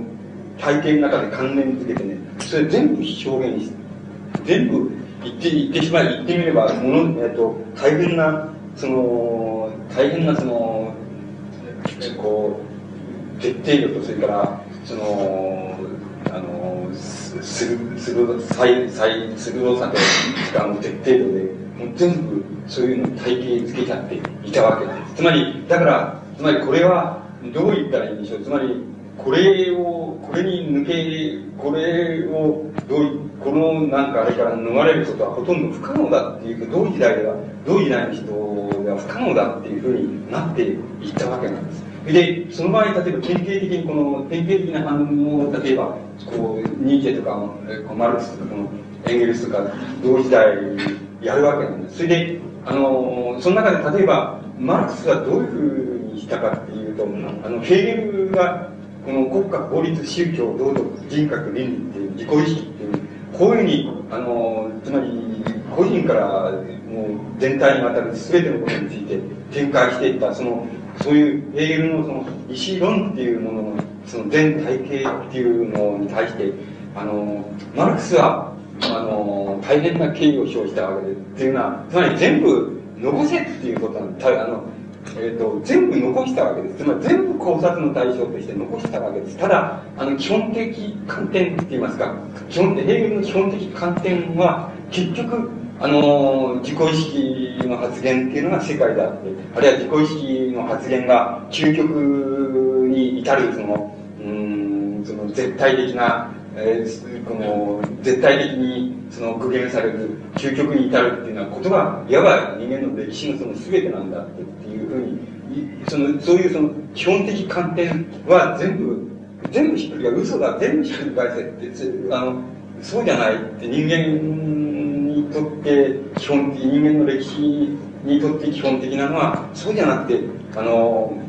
物と物、あるいは自然と人間、あるいは、えっ、と、自然と人間との関わり合い、あるいは自然と人間との関わり合いから、作る人間、人間だけが作っちゃった、つまり社会、そういう、そういうものの、その展開過程っていうようなものが元であって、あの関連の過程はそれに対して、あの、まあ、言ってみれば、第二次的、あの、なものになっていくんだっていうことだ、ことでは、あの、ヘーゲルの考え方を、あの、ってみれば、まあ、180度、180度で、でんぐり返していったところに、あの、原則を持っていったんですけども、ヘーゲルが考察したものっていうのは、あの全部、マルクスは残せっていう考え方を取ったわけです。で、取ったわけです。それで、だから、マルクスはほとんど全部、全部そうなん全部始末してないです。つまり、ヘーゲルの一論の体系って全部始末してないんです。これを始末したっていうふうに考えたら、とても間違うと思います。つまり、全部始末してないわけで。始末したいで。ただ、基本的観点をひっくり返した、それ、それでもってこのヘーゲルっていうのは、活かせるっていうのは、つまり、あの、ヘーゲルを生かす、生かせるんだ。つまり、それだ、それが非常につまり考えられる、同時代で考えられる、もう最高に考えられることはそれだっていうふうに、マルクスはそういうふうに考えていたわけです。ところが、それでまあ、今度はエンゲルスっていうのはどういうふうに考えていったかって言いますと、えっと、その、まあ、そのそんなことは皆さんもよく読んでるだろうか知ってるだろうけど、まあ、その要約していますね。要約の仕方っていうのはなかなかあれですから、要約していますとね、あの、エンゲルスはどういうふうに考えていったかって言いますと、あの歴史の中でもね、つまり人間の歴史の中で、あの例えば人間が、つまり意思して、意思して行おうとしたこと、あるいは個人個人、つまり、あの、現代の現代っていうものを断面、断面をここに切って取ってみますと、どういうふうにして人間は生きていくかと、例えば100人いれば、100人の人がそれぞれ自分の意思を持ち、つまり自分の意思を持って、それでその意思をあのやろう、実現しようとして何か行動しているっていうのが、つまり、歴史、あの、社会、歴史のある瞬間瞬間をとって、あの、その断面を取ってみれば、100人の人は100通りそれぞれの意思を持って、個人、個人の意思を持って、それでその意思を何か実現しようと思って、そして、あの、行動していると。で、そうすると、そうだったとしたらば、あの、歴史っていうものは、あの、歴史と、社会の歴史と、それから現状っていうのは、どういうふうに決定されるかっていうと、100人なら100人それぞれの意思を持ち、そして、そのそれぞれの意思を発言して、なんか行動して、その相和が大体歴史になっていくはずじゃないか。というふうに誰でも考えるわけです。つまり、あの歴史っていうのは個人の意思っていうのは、意思が、あの、全部その、まあ、その、それぞれの意思にのっとって、あの、こう、それを発言していますから、だからそれぞれ方向は別なんですけど、少なくとも、それの相和っていうものが、それを全部加えてしまえば、それが歴史って、人間の歴史っていうものを形成していくじゃないかっていうふうに、あの、本来ならばなるはずなんですけれども、あの、ななるはずなんだけれども、えんあのそうならないっていうことに、あの、エンゲルスは目目をつけたわけです。それは誰でも目をつけるわけです。つまり、あの、どうも、あの、それぞれの人間が意思して、それで何かその意思にのっとって実行したと。そうしたらば、それぞれの人の意思の相和っていうものが、その社会の意思の相和になって、そしてそれが積み重なって歴史は動いていくはずじゃないかと思うんだけども、しばしばそうはならない。それは、あの、その、つまり100人なら100人の個人意思が、意思の相和っていうものが、社会の、社会全体の中で、その、どうしても、その相和として現れないで、社会全体として現れるとき、と時には、あの、違う、全くそういった違うような現れ方をしてしまう。そうすると、それはどう考えたらいいのかっていうことに、誰でも引っかかったわけですよ。で、まあ、エンゲルスもそこそこには引っかかったわけです。で、これが、例えば、あの、自然の歴史だったらば、いわば自然法則っていうようなもので、あの、えこれこれの、例えば、これこれの反応すればこうなるとか、あの、これこれの、まあ、その、なんて言いますか、あの、後輩の仕方をするとこういう雑誌が生まれるとかって、そういうことは、ある程度自然の歴史の中では、その可能なんだけども、残念なことに人間の作ってる社会っていうのは、あの、人間というのは、エンゲルスの言い方をすればですね、自己意識を持った生物だもんですから、その自己意識を持ったっていうところだけが、あの、その、つまり自然史、あるいは生物史っていうものにならないわけですよ。だから、あの、それじゃ自己意識の発言っていうものの相和がそれじゃ歴史を、あの、動向になっていくかって、決してそうじゃなくて、どうもそれと違う、全く違うものとして現れてしまう。あるいは、エンゲルスの言い方をすれば、むしろ個人の意思の、あの、個人の意思のその相和っていうようなものは、もう具現、歴史の中ではその歴史あるいは社会の中で具現されないことが多い。むしろ具現されることの方が例外的だ。で、それはなぜだろうかって言いますと、先ほどの商品のあれじゃないですけども、あの、自己意識っていうものが発言される。それで、それが、発言が、その、あらゆる関連性、複雑な関連性を通って、そして、あの、社会の相和っていうものとして、社会的な、あの、方向っていうものとして現れるときには、すでにもう、あの、それぞれの個人の意思がまるで違ったものになっちゃってる。つまり、それだけ錯綜した関係を経ていく間に、つまり先ほどの商品の単純流通と資本の過程に入った商品の流通とはまるで性格が違っちゃうと同じような意味合いで、つまり個人の意思っていうものの相和っていうのは歴史の中に出てこないこと。で、出てくる方がかえって例外であって、むしろ、あの、出てこない方が、あの、出てこない方が通常だ。で、それはなぜかって言ったら、もちろん、その、それはあの、えっと、元を正せば人間っていうのは、その、自己意識を持った生物だからっていうことになるわけです。つまり自己意識を持った生物が作った社会だからっていうことになっていくわけです。その、しかもその自己意識っていうのは、複雑な社会過程の中で、えもう複雑な関連性を通っていく間に、全く当初にあったその個人の意思とその発言、つまり行為、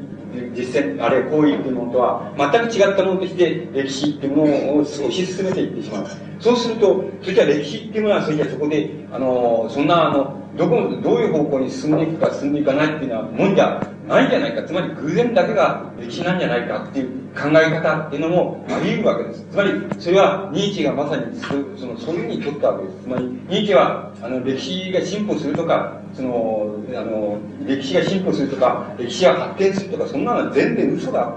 そんなデタラメだ。それで、ただ、歴史はその偶然の連鎖だ。っていうふうにニーチェが考えていったわけです。つまり偶然の連鎖だ。もし、あの、そこで言葉っていうことが出てきますけど、もし、例えば、あのー、その歴史に原因があり、結果因果関係があるとかね、歴史に必然があるとか、あのー、進歩があるとか、そういうようなことが言えるような気がするとすれば、それは、あの、言葉ないしは記号の次元で、あの、記号の次元で歴史概念っていうものを考えた、考えるからそうなるのだって、具体的な歴史っていうのはそんなのじゃなくて、全く偶然に、唐突に現れてくるその事件と事象の密で、そして行くだけなんだっていうふうに、ニーチェは考えていったと思います。それで、で、特に、それで、あの、ニーチェは例えば、ヘーゲルに対してどう反発したかって、一つは体系性ってことに反発したわけです。で、こんな、バこんなバカバカしいその体系はねって、そのくだらんことを言うな、くだらんその、あの、概念の規定から始まって、くだらんことを言うなっていうのが、ニーチェの一つの反発の仕方です。だから、自分はもう絶対ヘーゲルみたいな考え方は取らない。つまりそういう体系性とか、その、なんか、厳密なその、概念、言葉の概念の自己規定みたいなのを厳密にして、そんなのは全くスコラ的で意味がないっていうのがニーチェの考え方。でそれ、で、もう一つニーチェが考えた、言ったのは、歴史概念だけに限って言いますとね、そうすると、その、それじゃその、なんて言いますか、偶然のようにしか、あの、人間の歴史は進展していかない、社会の歴史は進展していかないと。しかし、その、もし偶然っていうものを、あの、なんて言いますかね、偶然っていうものを、その、追いかけるね、人間の基本的な、うん、一つの衝動っていうようなものがあるとすれば、それは権力意志だっていうふうに考えていたんです。まあ、権力意志だと、それ権権力意志に、あの、従って、その人間がね、あの、その、盲目的に動いていく。そして盲目的に動いていったものが、その、歴史の偶然、偶然のようにしか出てこない歴史として、その、それは現れてくる。そういうふうに、あの、ニーチェは考えてたんです。で、その権力意志っていう考え方の基本に、あの、基本的な思想、ニーチェの場合に思想になってるのは、自然っていうもののその取り方なんです。自然っていうのをどういうふうに考えるかというと、ニーチェの場合には、あの、動物的、あるいは生物的自然っていうものですね。あの、動物状態における、あの、どう言ったらいいんでしょう、恣意性って言いましょうかね、自由性。動物状態における自由性っていうようなものが、本当の自由なんだ。だから、すでに人間が、この日本足で、あつまり四つ足で、四つん這いで歩いていた時から日本足で歩いた時にもう、その重力が大体もうかかっちゃったんだ。ですよ。重力がかかっちゃったその重さが、やばい一種の意識の重さになって、もう出てきちゃったんだ。その時にもうすでに人間が言ってみれば、この一種の自己、自己制約っていうのはそこのところで受けちゃったんだっていうのがニーチェの考え方です。つまり、もう、あの、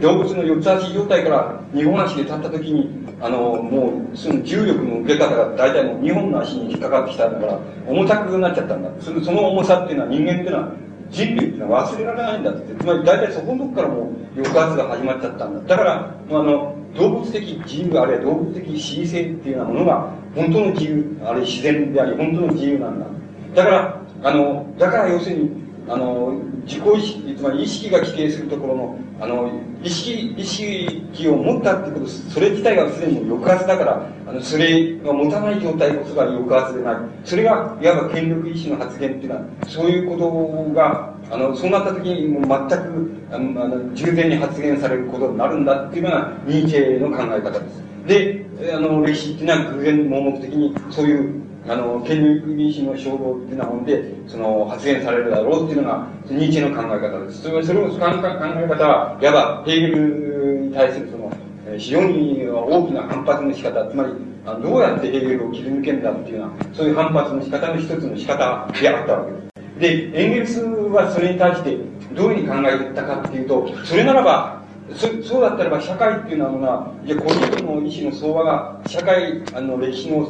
なって現れないとするならば、それならば、あの、それじゃ社会、社会のその進展とか進歩とかそういうものに法則性っていうのは考えられないっていうことになるじゃん、なるのだろうかっていうふうにエンゲルスは考えてたわけ。そういうところが考えていってエンゲルスはそう、そうじゃないと。あの、社会にも我々は現在その不完全である不完全であるけれども、不完全でわからないけれども、しかし、わからないようなたくさんあるけれども、しかし、あの人間の社会の歴史っていうものは、ちゃんとある法則性があるはずだっていうこと、いうふうにエンゲルスは考えていったわけです。それじゃあ、その、その法則性っていうのは、どこにおいて決定されるかっていうふうに考えていった場合に、エンゲルスは例えば、それは、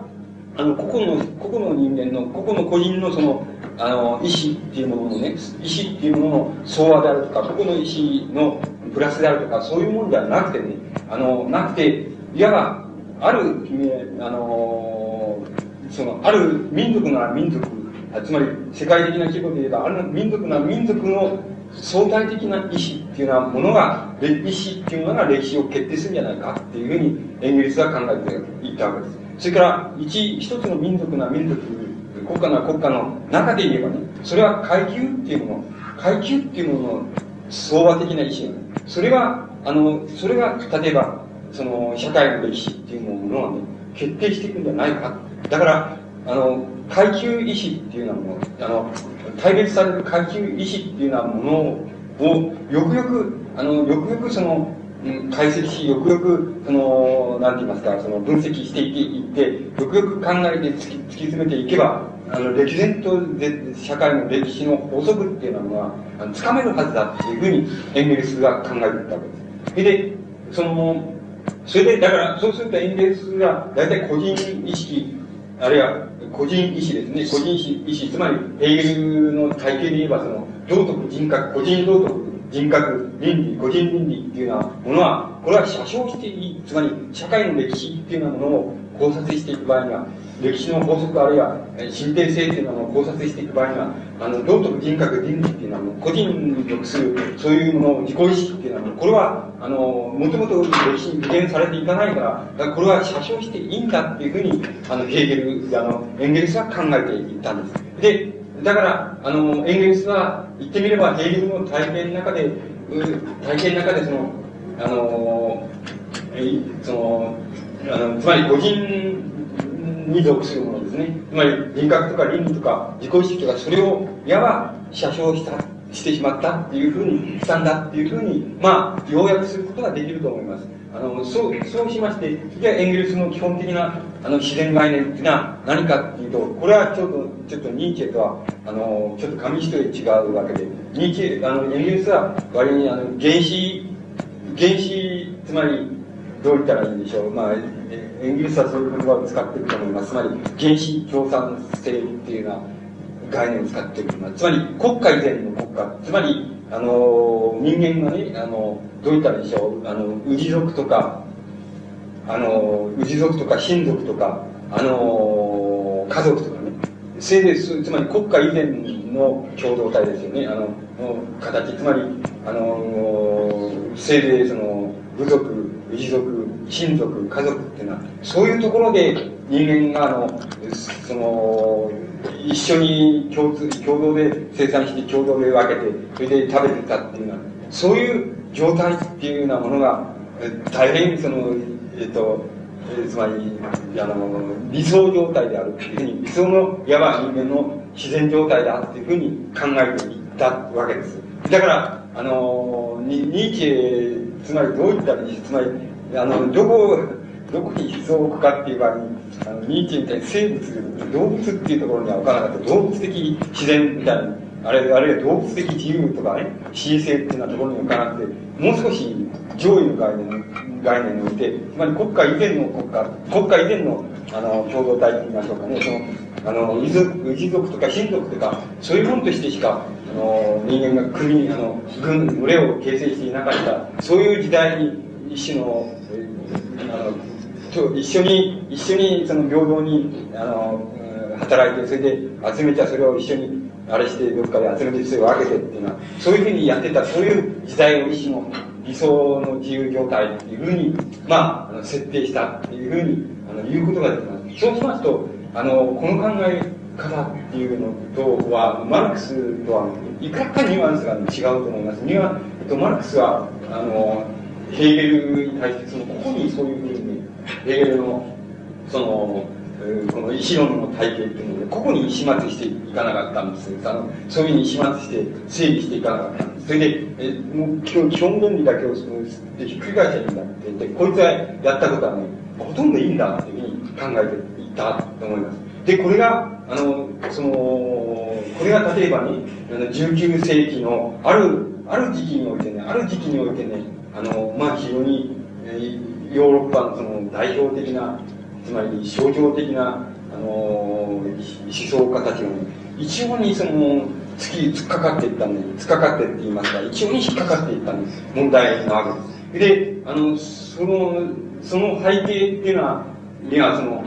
あの、背景って言ったらいいんでしょうかね。同時代またはちょっと一つ、一年年代前ですけど、それは例えば、その頃イギリスがよく要約していますけどね、そのダーウィンの進化論が、あの、出てきたり、あの、その、細胞が、あの、発見されたり、えー、まあ、ちょっと、あの、まあ、どういうんだろう、あの、科学の分野でも、あの、分子論とか、あのまあ、その元になっている原子論とか、そういうようなものがある、その、なんていうんですか、その、発見されたりして、それで、ある、その、非常に新しい考え方っていうのが出てきたっていうことなんですが、例えば、モルガンの古代社会、えー、で、あの、の追求で、あの、ほとんど未開、あの、いわば未開状態って言いましょうか。つまり、国家以前の共同体、遺族以前の共同体を、まずその大変よく保存している、あの、あの、その、部族の中にその、生涯を送りましたね。そこで、その、そういうところのその制度がどうなっているかっていうことについて、かなり詳細なあの、報告といいますか、あの、著書を出したりして、まあ、言ってみれば、いろんなことが、その、どう考え、どうしてもその、自然概念とかね、それから、その、いあの、つまり、この、意志論の概念、意志にあたるその概念とかね、そういうものがどうしても、誰もが、あの、一様に、あの、問題せざるを得なくなった。あるいは、その歴史、社会の歴史っていうものが、どうなっていくのかっていうことについても、あの、問題にせざるを得なかったっていうようなことがありますし、また、経済学では、あの、もう、あの、いわば古典経済学っていうようなものが、が、一種の発達、飽和状態の頂点に達していて、あマルクスは資本論で、その、まあ、解析を徹底的にやり直せっていう感じでやり始めるみたいなことで、あらゆる概念がそこにあの集中していったっていうのは、そのところに集中していったっていうことがあのあります。で、あの、その、あの、えっ、と、ダウニンっていうのは、ダウニンっていうのは、あの、とてつもなくないことを、つまり考えたわけで、あの、人間、つまり生物っていうのは、全部、あの、全部、あの、つまり、あの、単細胞のとこから全部あれして、出てきて、全部、このあらゆる生物、人間を含めたあらゆる生物が全部それから出てきて、全部その、あの、それから出て、それから発展していって、それでこうなってんだっていうことを、いわば段階的に初めて系統づけちゃったわけです。その、それから、もちろん人間っていう人間もその人間っていうのは、どっか知らないけど、その、高いところのどっかで、どっかでその発生して、つまり、人間化してですね、それで、それで、あの、いろんな、地域とか、その、あの、人種とかにいろいろこう分かれて、それで、出ちゃったんだっていうふうに、いうようなことを初めて言い出した。そして、もしそうだとしたらば、あの言葉っていう、ダーウィンはその余計なことなんだけど、つまりそれと類推して対応させれば、言葉っていうものは、どこの言葉も初めは全部単一の言葉から出てそれがあの様々に枝分かれしていってあらゆる人種のあらゆる言語が全部初めは共通だってその初めは共通のものから出発してそれでみんな枝分かれして地域も分かれていってそれで違うものになっているこうなってんだっていうふうにダーウィンが言っています。だからつまりえーと、とそのそういう考え方っていうのがあの例えばエンゲルスに対して非常にもう距離もあの甚大なその決定的な影響っていうのを与えてるわけです。つまりエンゲルスは何に驚いた何に驚いてるかっていうと結局驚いたかっていうとモルガンの？古代社会とねダイウィンの死の起源とねそれからあのマルクスの資本論とねその3つに驚いてるわけですよ。それで何何を始末したかつまり何を始末したかったったらヘーゲルを始末したかったんですよ。つまりヘーゲルにどっかその抜け道はないかっていうことを考えていったんです。それだからあのえっ、ー、とあの非常にエンゲルスの考え方は段階段階発展論的に非常にえ整備されて、あれ整備されすぎているように思います。だから、えでも、一応に問題意識っていうのは、ね、一応にそういうところに行ったんです。が非常に対照的な、あの思想家っていうのは、全部そこへ、その問題、そう同じような問題に、あの、えーこう、突っかかって、あの、行ったわけです。で、あのつまり、そうすると、えー結局、何が、えっ、と、何が、その問題なのか、何が問題なのかっていうか、何が、何を、つまり問題意識としたかっていうことなんですけどね。何を問題意識としたかっていう、えーつまり僕が何を問題意識としたかって言ったらね、あの、言いますとね、あの、エンつまりエンゲルスの考え方っていうのはね、えーいわば、現、つまりこれをたどりたどって、まあ、様々な変形を受けながらでも、たどりたどっていけば、その現在、現代の、その世界の、いわゆるマルクス主義っていうふうに言われているのは、このエンゲルスの考え方の系譜に、つまり、それの、うんこの展開過程っていうふうにあの見ることができるわけです。で、展開過程がどういうふうになっているのか、あるいはそれを、いわば、この、原理としたその国家、つまり哲学国家っていうものものが、現在どういうふうに、現状はどういうふうになっているのか、それは、どうしてエンゲルスが言った通りのようにならん、どうしてそういうふうにいかないのかっていうのは、そういう問題が一つありまして、で、じゃあこれどこでそういうふうに、どこで問題にしたらいいのって言った場合に、えっと、あの、この、エンゲルスは多分、その、えー歴史を決定していく場合に、あの個人の意思の昭和っていうのが歴史に具現されないって言った場合に、そのヘーゲルの言ってるそのヘーゲルの体験の中でのその意思論のそのある部分っていうのはつまり個人意思に属する部分っていうものをあのうんつまり写生できるっていうふうに考えていて写生していたっていうその考え方っていうようなものとそれから一つの段階論的な考え方っていうのとはえ段階論的なっていうのは段階探偵的な段階論なわけです。まあそれはダウンの影響なわけですけども。それはあの検討に値する。それはそそこは問題なんじゃないか。問題なんじゃないか。だからだからその言った通りな言う通りに実際にならんのだよっていうのはそういう問題が出てきたのではないかっていうことであの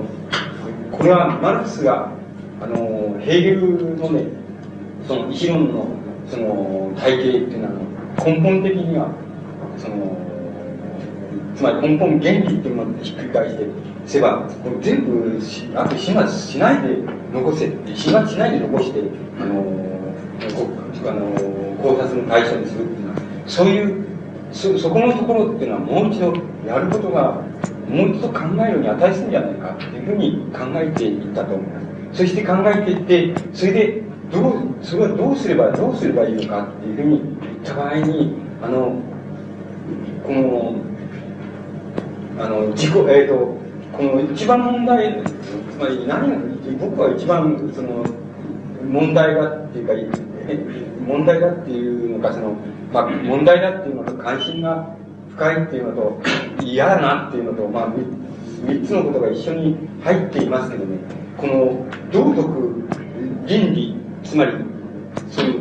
善悪でもいいですよ。道徳倫理人格っていうようなことね。あるいは宗教でもいいんですけどあのそういうようなものっていうものはねあのつまりあれでしょう。この個人つまりあの個人のそういうその道徳とか倫理とかっていうものとね。それからあのそれが写生できるとするあのその共的なその観念の世界っていうものとのねいわばそのどういったらいいんでしょうねその矛盾とかあのそこ分裂とかねそういうようなものの狭間にそのなんかどうしてもその倫理的に引っかかっていくっていうそういうことが非常に問題でもありますしあのまたそれ関心が深いことでもありますしまた嫌なことでもある自分で嫌だなということでもありますしね。あのそこのところをどうどうにかできないかどうにかそのなんて言いますかねどうにかこの解除解除できないかっていうのはおかしな言い方ですけどね。そのつまり妙な、妙な矛盾、妙な矛盾を、妙にその倫理的に引っか引っ掛けてくるっていう考え方っていうものをね、ものは、その、どういう名目を取ろうとね、そういうのを、どっかで解除できない、解除できないかっていうふうなことがね、やっぱり、あの、僕には一番、その、つまり、だから、どういったらいいでしょう。つまり、目的のためには、その、どんなこともしてしてもいいだろうかとかね、特定のためには人を殺してもいいだろうかとか、いや、人を目的自体が、あの、目的自体が、その、道徳的な意味で、その善を目指してるんだったらば、個々の、例えば手段とか、個々のあれ行為自体のその善でなければ、矛盾じゃないかとかっていう一種のその、論理のその循環論みたいなのがあるでしょう。それで、論理の循環論だけじゃなくて、現実にもまた、そのことはいつ、いつでもしばしば起こっているわけです。そのあらゆる場面で起こっているわけです。で、そういうことに対してその、倫理的に引っかかっていくっていうことを、あるいは倫理的にそういうことが、あの、つまり、あの、倫理的に、え、これをその、写生するにしろ、写生しないにしろね、写生するにしろしないにしろ、これが倫理的になっちゃう。だから、写真する方でもその、目をつぶって、わーっていうふうに、過剰に、過剰にあれ、過剰に反倫理的にやるもんだから、その、非常に出てくるのが、もう、息苦しくてしょうがないとか、あの、滑稽でしょうがない、嫌でしょうがないとかっていうのは、あるでしょう、そういうことはしばしばあるでしょう。そのことが、あの、そういうことは、そういう論理、循環的な論理、論理になっていく。そういうことは、実際的にも、また、論理的にも、つまり、理念的にも、ダメなんじゃないかっていうことで、ことななわけを考えてきたわけだから僕はあのこのヘーゲルが考えたあのこの意思論の領域っていうのは領域っていうのはこのうまくうまくそのねうまく、えー、そどういったまあ層に分けるって言ったらおかしな言い方ですけどまあそうそういう言葉で言ってきますけどねうまく層に分ければね層に分けてそのなんて言ったらいいんでしょう。層に分けて、その関連性っていうようなものがね、つけられるならばね、この、あの、妙な、妙な形でその倫理的に、理念が倫理的に引っかかっていくっていうようなこととかね、無理に倫理を写生するっていうのはね、倫理、道徳、人格っていうのを写生するっていうのはね、あの、そんなことをしなくて済んじゃうんじゃないかっていう、あの、考えていったと思います。それで、それそれは活かせるんじゃないかっていう考え。それで、結局僕は、その、それは、あの、個人、個人のね、個人の意識ですよね。個人の、えまあ、そういう僕は幻想という言葉を使ってますけども、個人の幻想に属する、あの、層と、それから、あの、僕はそういう言葉を使ってますけど、対、対なる幻想、つまり、個人が他の一人の、他の個人、他の一人の個人に、あの、個人と関係づけるときに、関係づけられるときに出てくる、その、あの、意識の領域、これは、まあ、その、まあ、言ってみれば家族とか、なんかそういう、あの、男女とか、男女の性とか、そういうことですけど、世界ですけど、そういう一つの観念の層っていうそれから、あの、国家とか法律とか、そういうところに属する社会とか、そういうところに属する共同の、あの、観念の世界ですね、共同の幻想の世界っていうふうに、そう、そういうふうに層に分離して、その関連性っていうのはものをあの、つければ、つけられれば、多分我々は奇妙な形で、つまり、共同の倫理、共同のの目的と意思と、それから個人の意思との狭間に引き裂かれて、その苦悶するなんていう、そういう青らしいことはしなくて済んじゃうんじゃないか。つまりそれは、そういう意味での倫理的なあれは解除されるんじゃないか。つまり、あの解除できるんじゃない解体できるんじゃないかっていうふうに考えていったと思います。それが、あの、それが、あの、えーと、僕は例えば自分のあれで言えばそのあのその心的現象論まあ、うん、別にそのまだ終わってもいないんですけどもあの心的現象論っていうものとそれからあの共同幻想論っていうものとがあのものとで僕があのやってきたあのあのその追求そういう追求にその向かったことのね根本的なモチーフだと思う思うんです。つまりそういうふうに、まあ、つまり、あの、そんなふうに、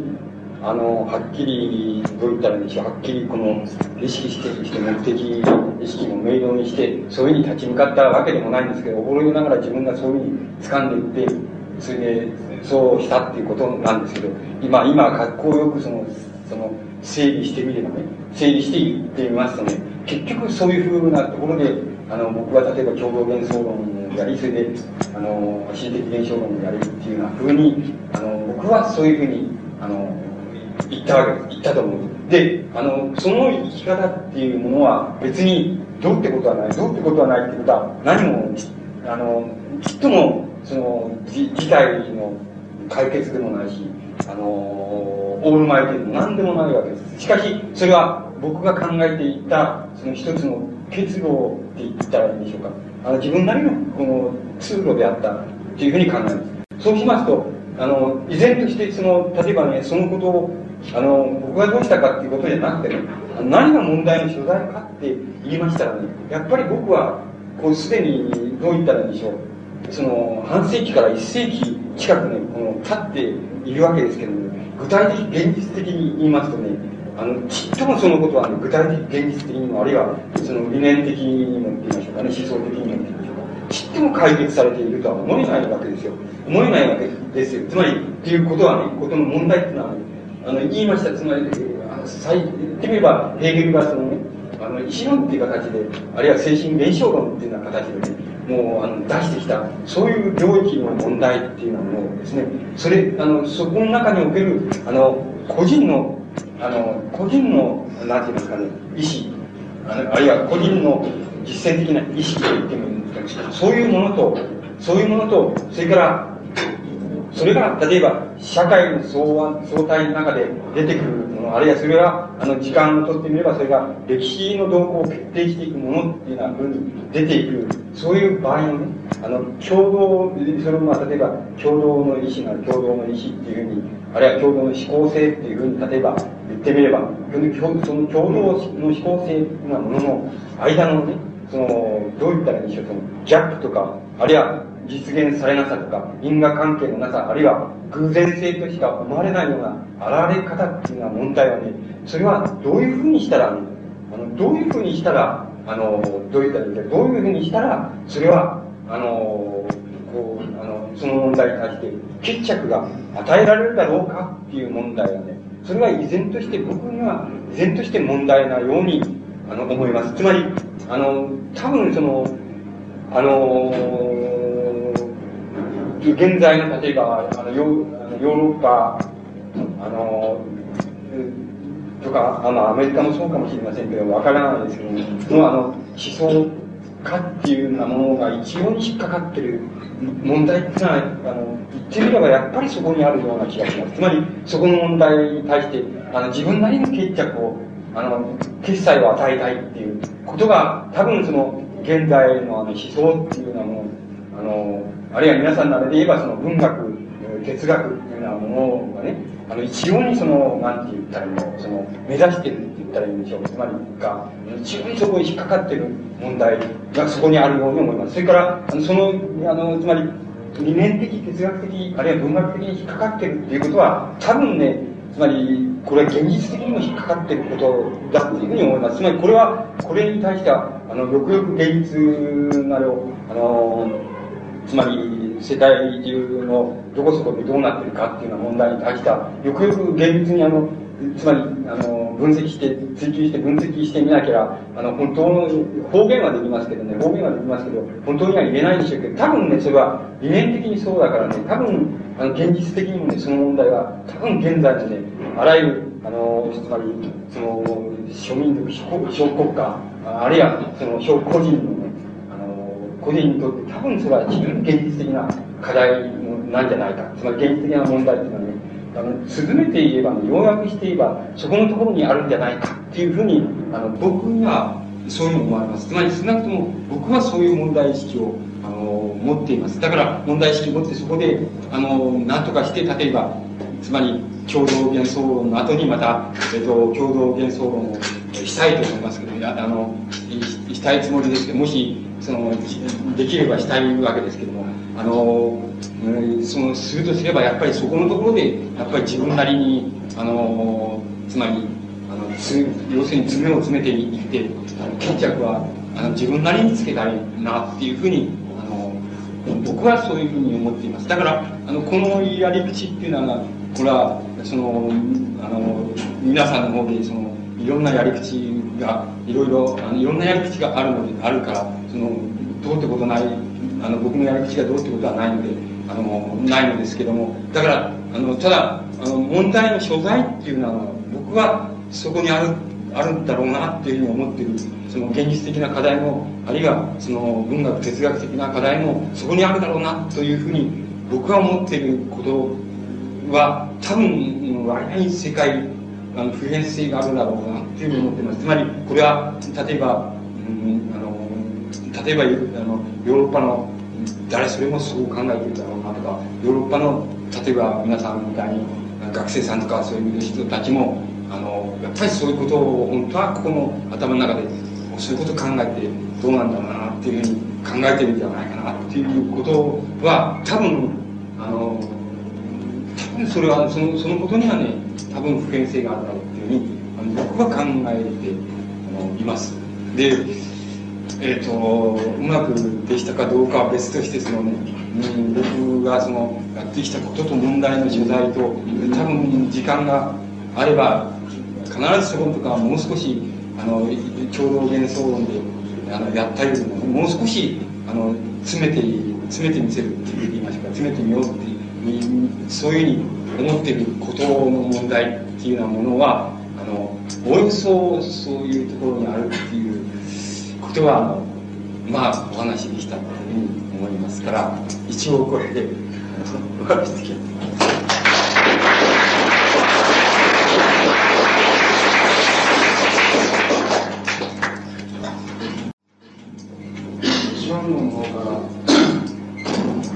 あ、そういうその、一つのそのマルクスの著書である資本の方から、あの、まあ、勝利というものが作られて、そこからその言葉という、それからにその対応関係があるのではない、イブナーの話から、今の一つの現代的な課題という、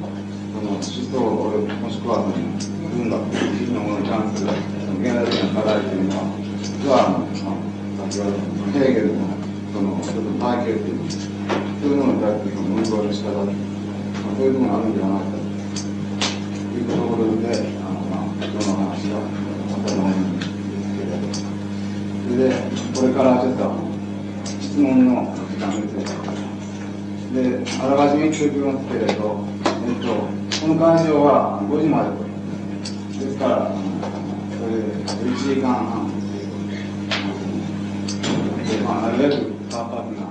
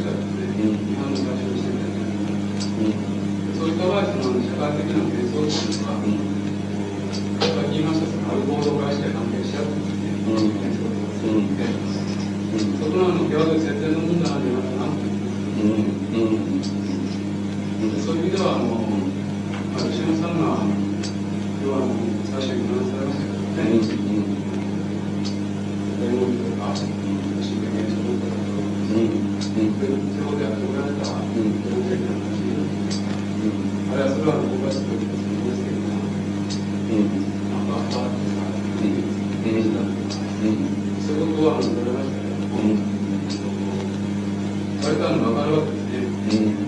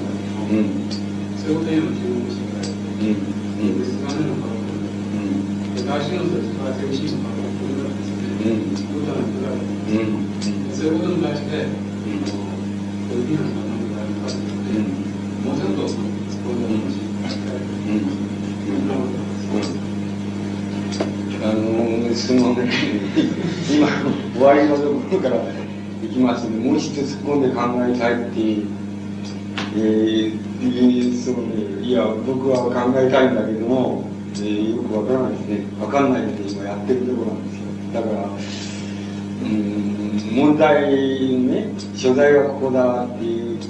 ことじゃないかっていうことは言えるんだけどそれ以上のことはちょっと、うん、なんか僕にあんまり言えないですね。言えないと思います。それであの個々のね例えば経済概念が変わったんじゃないかとか、えー、その大衆の意識自体が変わってんじゃないかとかそれから大体自然概念が変わってんじゃないか。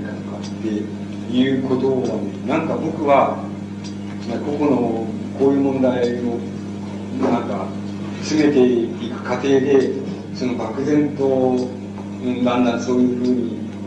そういうことをこう考えてきてるなっていうふうに自分で思ってるっていう、それだけのことなんで、それだけど、これはやっぱり、この自然概念っていうことの問題に引っかかってくるわけで、あの、もっとまとまった形で、の詰めていきたいと思いますけど、でもよくわからないです。あなたがわからないとか、多分わかんないところは僕もわかんないだから、あんまりその有益なことは何もして言えないんじゃないかっていう気がしますね。今日言ったこと以上に言えないと思うんだから、ことが一つありますね。それから、あの、その、いや、どうにしようかな。食べる、食べる、食べるっていうこととね、あの、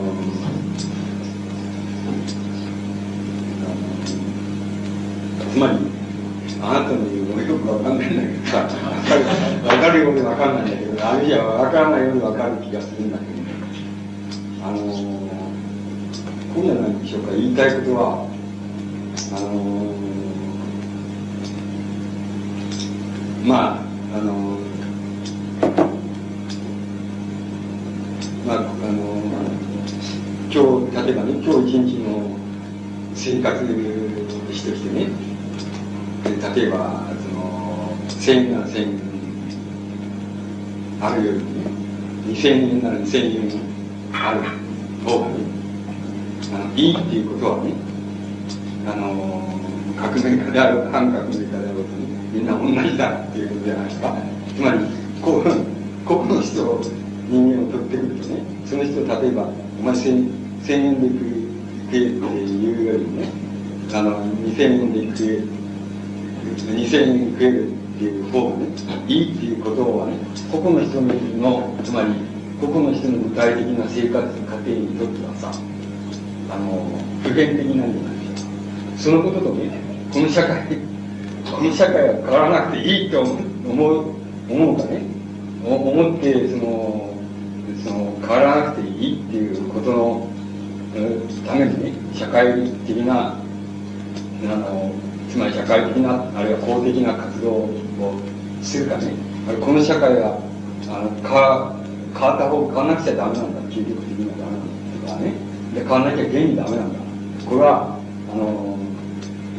あの、自分のね、あの、千、千円あるより千円ある方が来るのにはいいよなっていうこととね、関わりなくそうなんだっていうことを言ってね、そういうこと言ってね、それで社会的なその、この変えなくちゃいけないっていう活動を、あの、社会的な公的な活動をするっていうこととはね、あの、違うんじゃないでしょうか。つまり違うんじゃないでしょうかっていうことはね、そそれが俺は嫌だ、嫌だっていう、嫌だったんだよ。あの、僕が、僕が、あの、要するに、つまり、あの、今、あの、僕、今ちょっと苦しいんですけどね、今苦しいんですけど、しかしね、あの、ここ数年間、そんな苦しくなる楽だったんですね。あの、それで、また、やっぱり過去に、あの、ももっと遡るとさ、あの、チキショーってやるちょっと50円ぐらいしかないんだっていうとかね、ちょっと、ちょっとラーメン食ったらもう電車賃ないなとかね、なんかそういう時とか、つい、たまたまありましたけどね。でもそういうこととね、あの、そういうこととし、この社会っていうのはね、変え、変わらなきゃ結局ダメなんだよっていうことをね、あの、やめるやめないとはね、あんまり、その、関わらせたくないしね、関わらせる論理は嫌いだし、あの、つかないっていうことね。で自分でもつかない、自分にとってもつかないし、あの、人がそうだってもつかないし、ね、それはおかしいんじゃないかっていう、それ、それはおかしいっていうか、論理的に言えるんじゃないかっていうことはね、やっぱり僕の、その、追求のモチーフになる。だから結局僕は、あなたの言ってることは、その問題じゃないのかなと思うからね。僕はあんまりね、あの、うん、違いますか？うん、そうかな、うん。そうかな。僕はね、そういう気がするんだけども、僕、だから、それ僕はちっともね倫あの倫理的でないんですよあのつまり僕は今 あなたの原理よりもスイスイと食え食えてるかねあのそれからまた1年後にはスイスイと食えなくなるかっていうことを、ね、僕がそのあの悩んだりその喜んだりすることとねそれからつまりこういう問題とかねそのこういう問題のその追求とかねあるいはその、えー、公的な社会的な活動がどうだとかこうだとかっていうこととは、僕はそのあれですねそのごご手にしたくないですね。であのまずまずねほとんど僕はねそういうことについてはほとんど僕はちょっと超超越的なんじゃないかなって思うつまり、ね、そこはね脱却したような気がするのつまりだからあのそういう即時的な倫理っていうのはもう即時的な社会倫理みたいなあのそういうもののまやかしみたいな脱却したような気がするんですだけどあのそれはねやっぱり大変だよなって思いますけどね。あのそのことに対照的になるというか大変なことだなと思いますけども。僕はだからそれはあんまりあんまり引っかからない。あつまりどうどうであったってそこは別にそんなに引っかからないような気がしますけどね。あのそれはあの引っかからないし引っかかるあの自分でも引っかからないし多分引っかからないと思いますしそれからあの人でも人でもそうじゃないかなって思うんですあのそういうところではあのそういうところでならばあのなんか許せるような気がしますね。あの非常に倫理的に言ってある一人の個人がねやつ大金持ち大金持ちに目も食ってやるなってっていう個人がいてもねそれは僕許せるような気がするつまりそれに対して僕はあんまり反感を持たないような気がしますけどねうん違ううんそううん。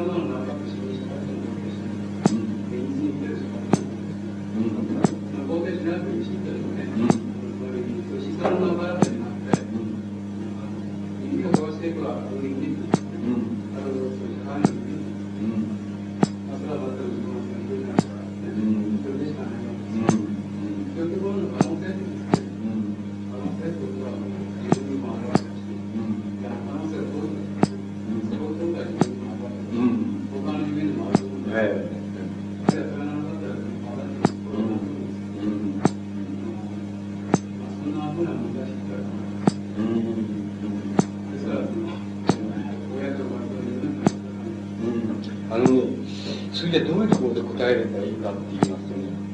あのー、社会、えっ、とね、社会法則、もしそれがあるとする、あるとしても、社会法則とかね、それからまあ自然法則でもいいですけどね、もっと徹底して自然法則でもいいけど、社会法則っていうのがあるとすればね、あのー、その社会法則っていうものとね、人間のね、思考ですよね。考えることですね。思考法則同じだと。あの、あなた、今あなたもそう思う、そう思わない、思わないかもしれないし、あなたはそういうことを言おうとしてるんじゃないのかもしれないんだけどね。あの、考えることはね、抽象的なことを考えることはね、現実からの、現実からの、つまり、脱却っていうふうに言うようなことをおっしゃいましたけどね、脱却でないね。あの、C 法則っていうのは本当に滑るっていうことはね、社会法則と同じなの。社会法則と同じ、もし C、C、あの思想の法則とかね、思考の法則っていうのは、えっと、本当に、あの、本当に実現、あの、可能ならね、本当にやるとね、それはね、社会法則と同じだと、ね。つまりね、それは社会法則から抽象じゃないんですよ。ちっとも抽象じゃないんですよ。あの思考のね、ある、その、どういったら法則、それも法則があるかどうかわかりませんけどね、思考の法則って言いますかね、あの、リアリティって言ったらいいんでしょうかね。それが本当に、あの、実現されるたらね、それは社会法則を実現したっていうことと同じだと。つまり、実現し、社会法則と完全に同じだと。思考は抽象的関連的でね、あの、現実の動きが具体的かつ、あの、こう、感覚的にわかる、感性的にわかる、でっていうふうに、もしあなたが思っているとすればね、あの、僕とちょっと違うと思う、そこが。あの、かんもし思考の法則、え法法則がね、つまり本本来的な意味で発見できたら、それはね、社会法則を発見したと同じな。あの、即座にそうなんですよ。あの、つまり、あの、全然別のものじゃない、ない、ないと思ってだから、あの、絶対間違いないと思いますよ、それ僕。あの、だから、同じな、もう、それは、その、だから、あの、だから思考のね、あの、要するに、あるいは思考、あるいは思想でですよ。そのリアリティっていうものね、そのリアリティがどういう、あの、法則性を持つか、法則性を持たないか知らないですよ。その微細なくぐり方をしなきゃあの知らないけど、思考のリアリティを実現するっていうことでね、社会的、あの、社会、社会が恣意的にしか動いてないように見えるのね、ある、あの、ところに、えー、その、開くせしめちゃうこととはね、つまり、革命せしめちゃうこととは、ね、同じだったんですよ、僕は。同じ、絶対に間違いないですよ、それは。ただ、要するに、どうして思考っていうのが抽象的になるね。具体的な、あの、具体的な個々の生活とかね、あの、個々の、まあ、あの、ご飯を食べ2杯だったり、手当いっぱい食べたとかっていう、具体的なことがね、要するに具体的なことが没思考的になるね。没思想的になるね。そして、かつ思想が抽象的になるのはなぜかって言ったら、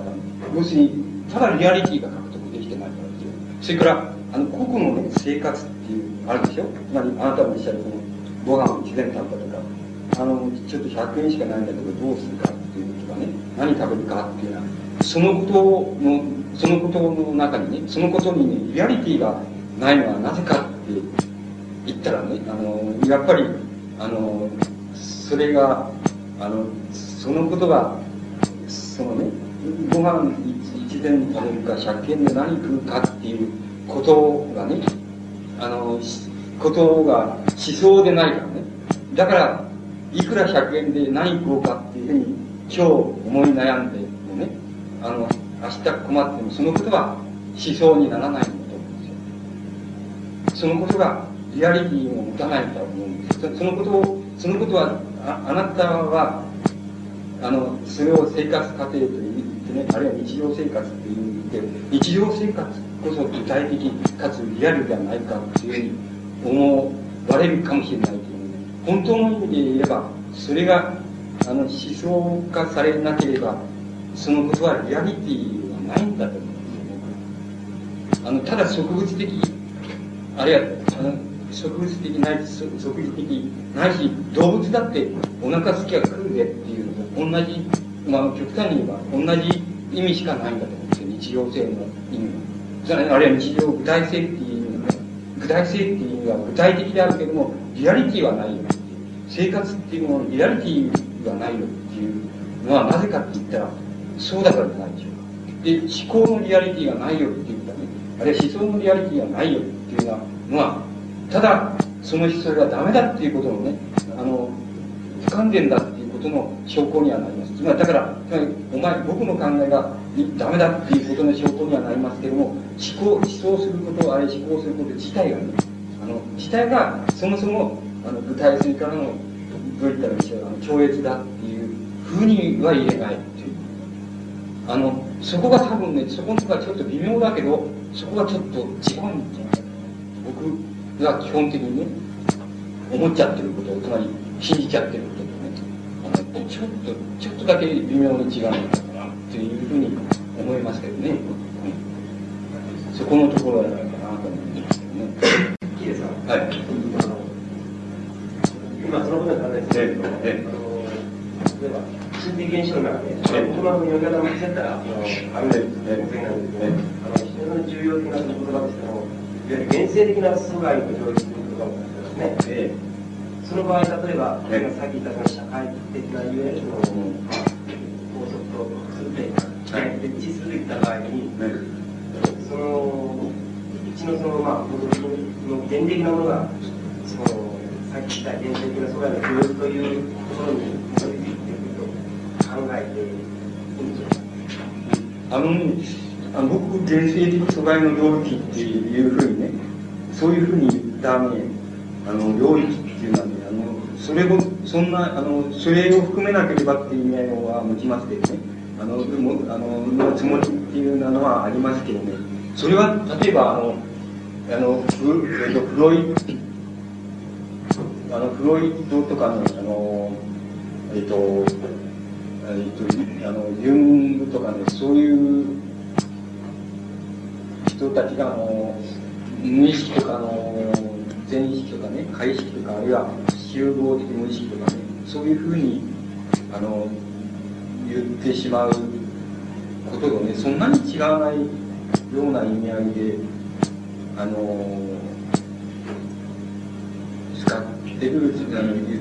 ことなんですけどね。だから、そんなにあなたのおっしゃる全体的な意味での、その、思考の法則性みたいなこと、社会の法則性みたいなことを、その、楽器みたいなことの、あの、領域には、部分には入ってくるでしょうけど、それにそんなに意味合いをくっつけているわけではないんですけどね。ただ、自己意識っていうのが、あの、自己意識っていうのは、とにかくあっちゃう、ただ存在しちゃうっていうこと、そのこと自体がね、すでにもう自己意識にあの影響を与えてるんだよっていう、あのそういう、そういうことを感情に入れないと、あの、なんて言いますか、かんあの、あの、個人のあの意識の領域っていうものとね、その発言の仕方っていうの領域っていうのは、そのことも感情に入れないとね、あの解けないんじゃないかって、あの言えないんじゃないかって、あの何か言えないんじゃないかっていう問題意識なんですよね。それ以上のあんまり意味はないんです。つまり自己意識を持っちゃう、持ったちゃうとかね、あの自己意識っていうのは存在しちゃうっていうこと自体が、もうあの、その自己意識に影響を与える。絶対影響を与える。自己意識が単にあるって、あの生物的なって言いますかね、動物的なこう人間の肉体のの動きとか脳の働きがどうだとかって、そういうことの上にね、観念がこういうふうに追記されたら、あの、観念の動きが追記されたら、意識が追記されたら、なんか人間がつかめちゃうっていうようなことじゃないなくてね、もうあの、そういう意識を、あの、意識が存在しちゃってるっていうこと自体がね、自体が必ず意識に影響を与えてるはずだっていう、あの、その、なんていうん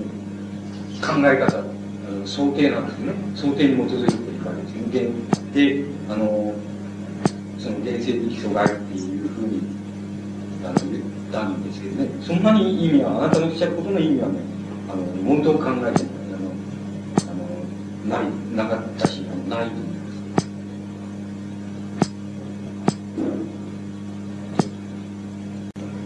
それではその他にはい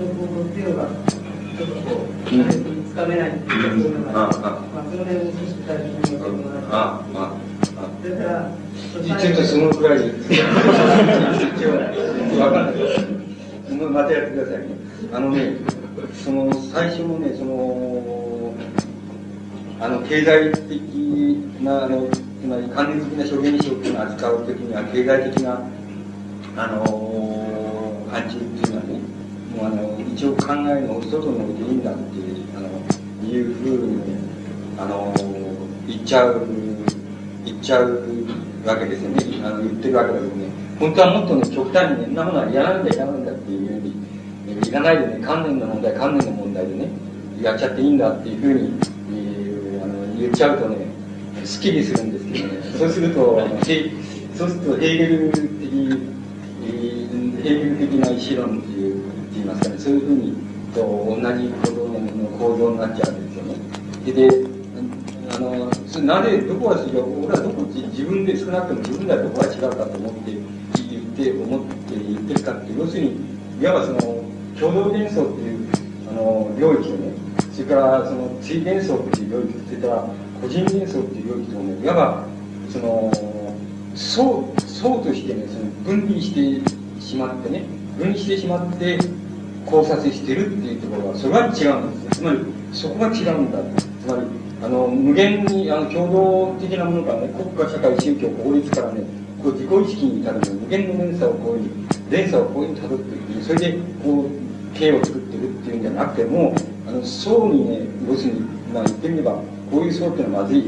図式的にまずいですけどもまあ言ってしまえばこう層に分離してしてそれで相互関係を考えればいいんだっていうふうにそういう考え方をやかそういう考え方が前提になっていますからねそうだったらそれだけ扱えばもういいんだっていうのそれ扱ってもいいんだっていうふうに本当は言っちゃいたいわけなんです。言っちゃってもいいと思うんです。言言っちゃいたいわけ。なぜならばあのあのそうするとあのあのそうするといわばあの一つの関係の連鎖として出てくるね。その国家社会あの宗教法律っていう問題とね。じゃあ自己意識の問題とはいわば連鎖として一極端に出てきちゃうっていうことからね相互に分離することによって解除されてるわけだからつまり解除されてるっていうことはすでにあのつまり一つの一定のなんて言いますかあのつまり社会的なつまり、えーあの社会経済的な構成、えーのね構成の問題っていうのはねすでにその分離層に分離したことと分離として関連づけることの中にあの含めてしまってるわけなんだからだからあの階級の例えば階社会的階級諸階級というか、階級の問題っていうのはつまりそれは共同幻想とあのある一つの共同幻想とあのある一つの共同幻想との問題だっていうふうに前科そういうふうに一人でに層に分離することによってその中にあの挿入されてしまってるわけだからね。それはもう経済諸現象っていうのはもうあのもう考察っていうのはねその前面から退けていいんだっていうのは全く自明だっていうふうに、まあ、僕は思ってるわけだけどもしかしあの定式的に言えばさあの、うん、そのマルクスはそのそのやっぱりあの社会のお構造が予部構造を規定しているっていうようなことはあの自分の定式だっていうふうにあのその述べてるわけですよね。あのその述べているわけだからまあそれに対してはさなんかそれに対してはやっぱりあのこう断りをしない断りをこう一応その言わずもがなの断りをしなきゃいけないんじゃないかっていうふうにまあ思ったわけなんですけどね思ってそう言ったわけだけどそれは全くそのその層に分離してしまうかっていうことの中にねあの社会の株構造の問題っていうのはあのつまりおのずからあの入っちゃっていますからそれはそれでいいんだっていうのは僕の考え方ですね。それからあのこれは人によって見方っていうのは違うかもしれないけど僕はあのマルクスが例えば資本論なんていうのはなぜやったんだつまり社会の中における経済的なその構成をねその考察とか分析とかそんなことは何だと思ってやったんだっていうふうにあの考えてますね。それはあの社会に社会つまり人間の作るあの社会ですね人間の作るあの社会つまり動物が作る社会じゃなくて人間が作る社会の社会をあの自然史と同じようにね自然史と同じように扱える領域があるかあるとすればつまり自然法則があると同じように法則があるっていうふうに扱える問題あるいは部分ところがあるとすればそれはあの経済的な範疇なんじゃないかっていうのがねマルクスがあの例えば資本論であの現実社会であるその資本主義社会っていうのの、ね、分析をあの歴史的現実な概念でもってあの分析していったり緻密に分析詰めていったっていうようなのねの前提はねあのその部分があの社会人間の構成しているそのどう何が起こるか何をどうしでかすのかわからないように見えるね。その社会の中でまずあの自然史的なものこうこう自然史的なあの法則が通用しするね。自然史的な法則が通用しそうなところっていうのは何かっていう考えそれは経済社会的な構成なんだっていうふうにあの考えてねそれであの経済的な考察をしたと思うんですよ。そしてだからあの決してそそうあのそうだからといって決してあのあのそういう位置づけをしているわけだからあのもちろんこのヘーゲルがやったその国家論とかあの宗教論とか道徳論とか法律論とかっていう領域もマルクスはあの全部持ってるわけですね。その場合持っていてあのそれで経済的なあの考察的なここだっていうふうにあのここなんだっていうふうに一一一応位置づけてそれでかつそれは非常に中心なんだっていうふうに人間の社会の歴史をあの少なくとも法則的にあの扱えるかどうかっていうようなことをねあの考えていく場合には少なくともこれが第一義的に中心なんだっていうふうにはあの考えたと思いますけどね。それそういうふうに位置づけた上であの言ってると思います。あのやってると思いますね。あのあるいは経済社会的構成っていうようなものをあの考えてやってると思います。それだからあのそういう意味合いであの経済社会的な範疇を考察する場合にこれは国家のあの考察とかあのこの宗教の考察とかねあの自己意識の考察とか道徳の考察とかそれはあのもあの始末してっていうかその考えに入れないでねやってそれでいいんだっていうふうに僕は考えたと思いますね。あのだからあのあのやってると思いますね。あのあるいは経済社会的構成っていうようなものをあの考えてやってると思います。それだからあのそういう意味合いであの経済社会的な範疇を考察する場合にねこれは国家のあの考察とかあのこの宗教の考察とかねあの自己意識の考察とか道徳の考察とかそれはあのもうしあの始末してっていうかその考えに入れないでねやってそれでいいんだっていうふうに僕は考えたと思いますね。あのだからあの僕はあのそれそれのねそれを少しもうほんのちょっとだけあのどう言ったらいいでしょう、その、うん、ほんのちょっとだけ俗っぽくしてしまえばね、通俗的にしてしまえば、もうあの、そのエンゲルスの考えたようになってあのいきますからね。あの、なんかそこはそうじゃないんだ。むしろ、その、マルクスが、その、なんて言いますか、その、始末、あの、しなかった、その、英語の、その、えー、こう、なんて言いますか、意志論の領域って言いますか、それをね、そのことを、つまり独立に、あの、扱える、あの、独立に扱える、つまり領域としてその、扱うにはどういう扱い方をしたらいいかっていうのは、問題としてそれをね、僕は言ってると思い、あの、思いますね。あの、あのそれからね、そのもう一つ、その共同、共同幻想の中にはね、あの個人の幻想はつまりあの逆さまに入っていくんだっていうことなんですけどね。あのつまりあのあの共同幻想のなつまり中にはね共同幻想の中でのそのなんかの個人のうんそのあら、ま、つまり共同例えば共同のもっと、具体的に言って共同のメンバーの中での個人個々のメンバーっていうのはどういうものとしてあの存在しているかって言ったらね非常に具体的に言えば例えばそのあの共同の例えばその組になっているそのうんその共同の国のそれはもう大学国家からその昭和そのまあその文学哲学研究会みたいなサークルでもいいんですけどもしそこにあの共同の意思としてその、えー、つまり規約とかね綱領とかそういうようなものがあるとすればあのその規約とか綱領っていうようなものをまあそれがある場合でもない場合でも習慣的なあるいは不分立的なその法律でもいいんですけどねあの律でもいいんですけどもそういうようなものがあるとすればあの個々のメンバーっていうのはあのそれに対してあのその共同の意思をその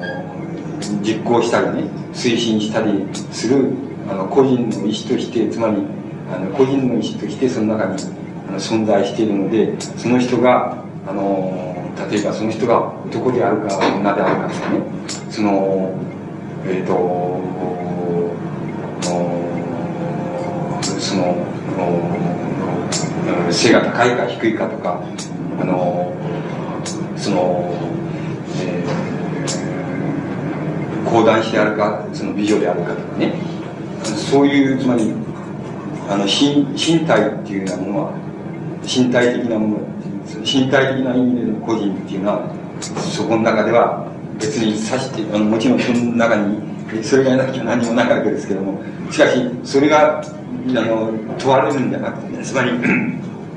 美人であるかとか美人でないか背が高いか低いかとかっていうようなことがそのメンバーとして問われるんではなくてあのその人個々のメンバーがその共同の意思であるそのサークルならサークルの意思をね実行したり推進したりするかどうかという意味合いでそのメンバーーなんであるっていうふうに考えることができると思います。そうするとその場合本当にその中の共同のその国の中での個人というのは言ってみればその意志とか観念の方がいわば肉体みたいなもんだってね。あの個々の本当に具体的な肉体っていうのはそれを担ってるわけだけどもしかしあのその人がそのえ背が高いか低いかとかね。あの顔が丸いか四角いかっていうようなことは問題にならないという意味合いではまるでそれは肉体ではないと同じようにつまり逆さまになってそのいるじゃないかっていうことを言ってるあの言いたいわけ言うだしそう言ってると思うんです。だから国家なら国家のねえっ、ー、と憲法とかそれからここの法律の中にそれにおけるその元におけるそのに対してそのいるその個々のその国民なら国民とかっていうものはあのその国民がそのその国家の憲法だからその個々の具体的な刑法とか民法とかそういうのを実行するかしないかそれを従うか従わないかとか、約束にどうするかとかそういうその意思としてその問題になるのであってそのその人があのその、10歳であるか25歳であるかとかね職業についてるかついてないあの学生であるかとかあのいうことはたかだかその国家があの税法に基づいて例えば税金を取り立てる場合にのみ問題になるのであってあのそれはたまたまそういう問題になるんであってそんなことは関係ないないでただその国家の法律なら法律がその、えーその、うん国家のまあこのここの意思意思の意思っていうようなものを実行する意思があるかないかっていうようなことだけが国民なら国民として問題になるっていう。その場合でもやっぱり国民っていう個々の国民っていう概念はあのその国家の共同意思たるその法律なら法律に対してはそのいわば意思ないしは観念としてそれが肉体なんだってね。個々のその人が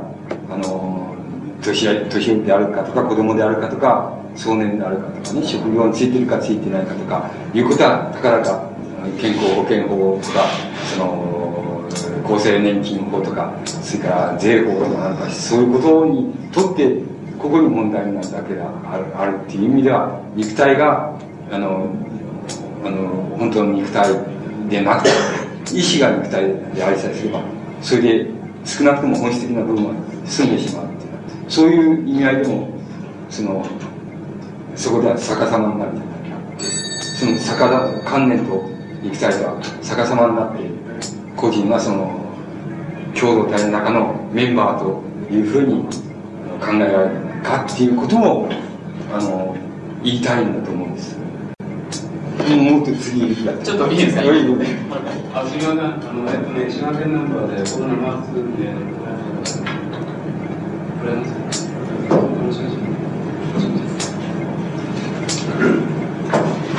あのいつもねそこで僕ら研究会の問題なんですけどね、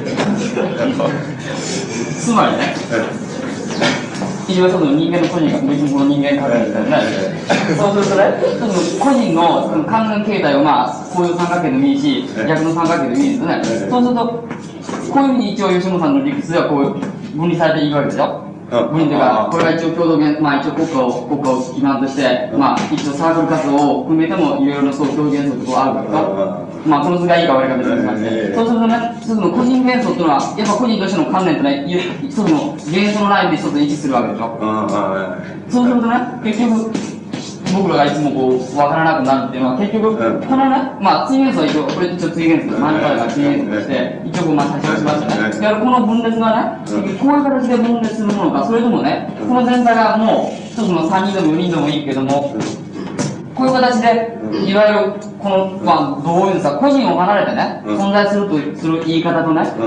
それと、個人と離れて存在するけど、やはりその、この共関連の共同性というか、個人元素との関連性というのは、やはり、その、個人を離れては存在ししないのだし、うんうん。だから、結局、こういう形で想定するかね、うん。それとも、その、こういう形個人の観念つまり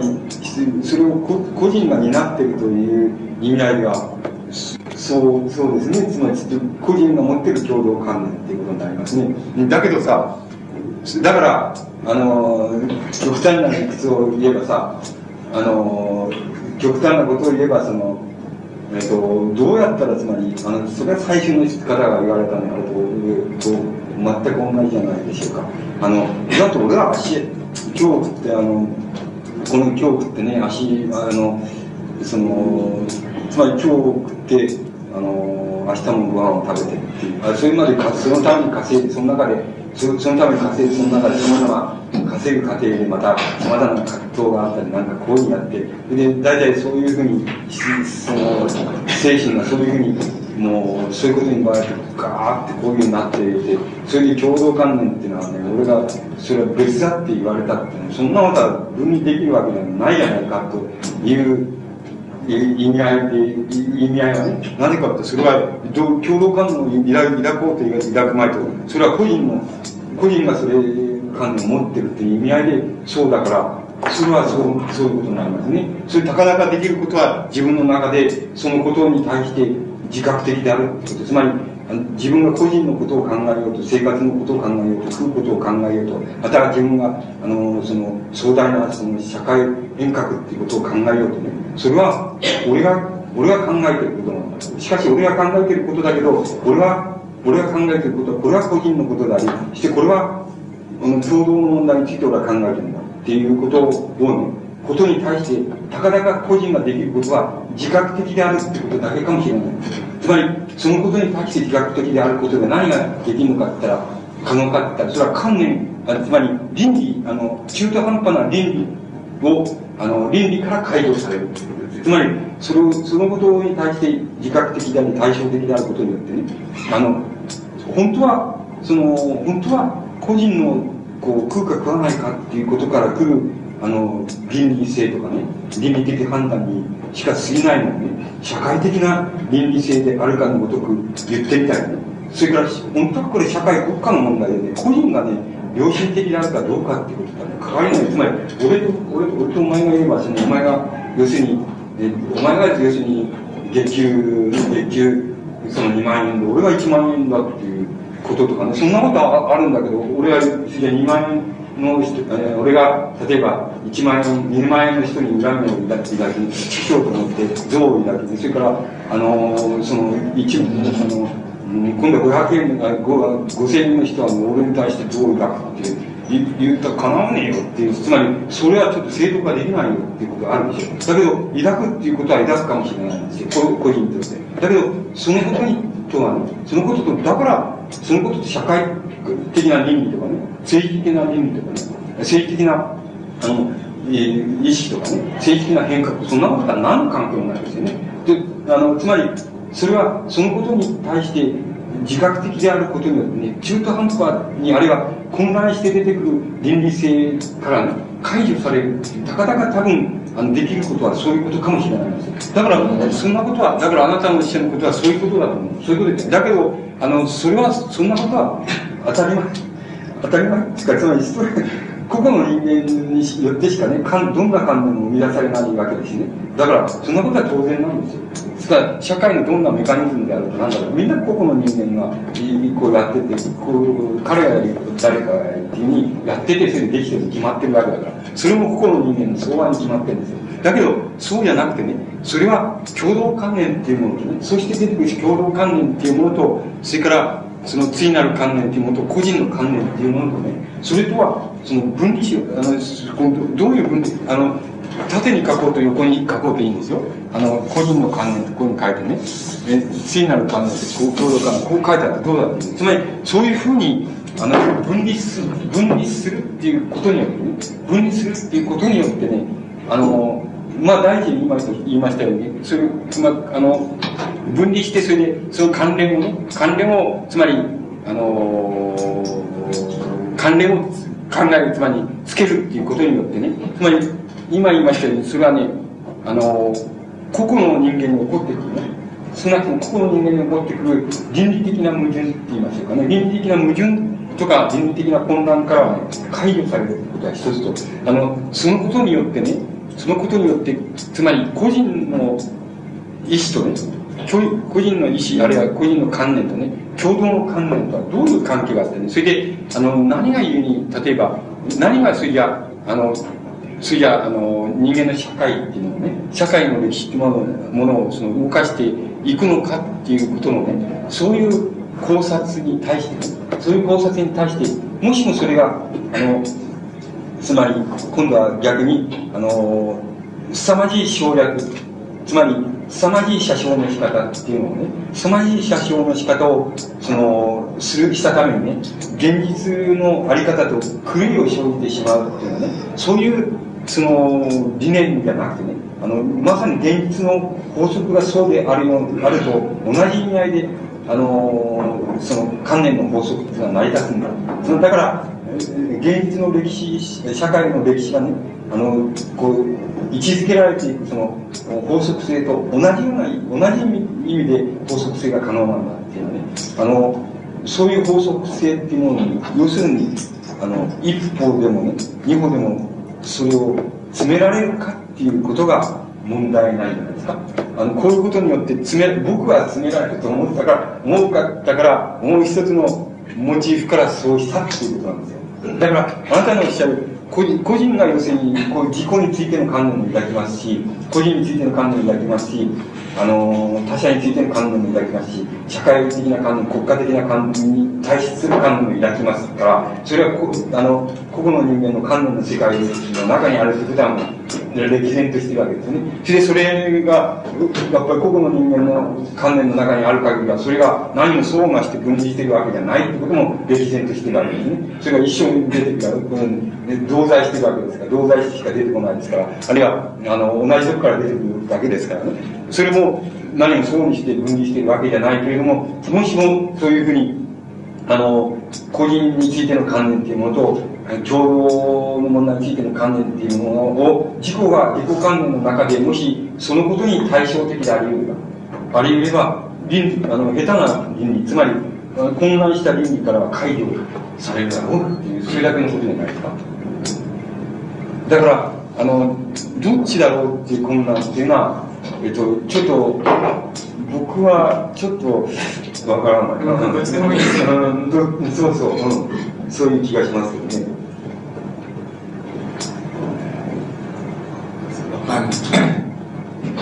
どうぞいいまあ、思うって言えば、まあ、そうなのかもしれないし、まあ、そんなの分かんないよって言われたら、まあ、それまでなんですけども、あの、共同元素が証明することが人間存在にとって、本質的な課題であるということが、まあ、判断できるわけですけれども、あのちょっと僕たちが考える共同元素が証明したという共同体的な世界がどうなるんだとか、そういうところがちょっと。あなるあ、そのね、そうですか。それで、いや、僕はね、いや、僕は例えば、いや、理あの理想的だっていうふうに思ってる社会っていうのを言えばいいわけですよ。それはわかるですよね。それは、あのー、つまり非常に、非常に単純明快に言ってしまえば、あのー、要するに、その、まあ、それも詮索されればまた別なんですけども、要するに、あのー、なんでもない、なんでもない人の中に、え、ー、と、あの権力が移行しちゃうっていうことだと思うんですよね。それそれはね、あの、それは例えば、エンゲルスは例えば、その、その原型として何を描いたか、つまり、アルファでありオメガっていう場合ね、原型、そのアルファっていうのは何を考えたかっていうと、すぐわかるんですけども、あの、うん、その私有財産、家族、国家の起源っていうのがよくわかんないけど、あの原子共産性っていうのをね、あの、ちょっと原型として描いてるんですよ。つまりあれは、あの、な集団がいてね、それで、あの、共同でありして何か作ったりして、それで、それをまた、もう非常に平等に今度あるわけじゃん。で、まあ、そういう理解のある時代があっただけに。僕ちょっとそれを信じがたいことはあるんですけど、それ本当かっていうと本当にそのなんとかどうかっていうことが信じがたいことがある。本当にそういう理想みたいであるかっていうことを思う信じ方二つの信じ方って意味がありますけどね。あの、そう思って、僕は例えば、それと同じことを言えばね、要するに、今言いましたように、まあ、何でもない人と言ってきましょうか。何でもない人の中に、あの、権力が移行してしまう。そしたらば、あの、それじゃ共同の問題っていうのはどうすればいいどう、どうなんだった、それはたかだか、要するに、あの、なんて言いますかね、事務としてっていう、当番として存在すればいい。つまり、あの当番だからやれっていう、あの、いうだけだけで存在すればいいっていう考え。そうすると、その中での、次は個々の人間のね、意識っていうのは、どうあったら理想的だっていうふうに考えたら、要するに考えるとね、あの、要するに、えっ、ー、と、要するに俺は、例えば、あの、俺は集団で、その、まあ、集団で、は、あの、生産してね、要するに働いて生産して、労働して生産して、そしてそれを、その、ね、集団で分けた方がいいと、いい、平等に分けるのがいいっていうふうに思いがさえありゃいいしね。でも俺は、俺は全然そんな、あの、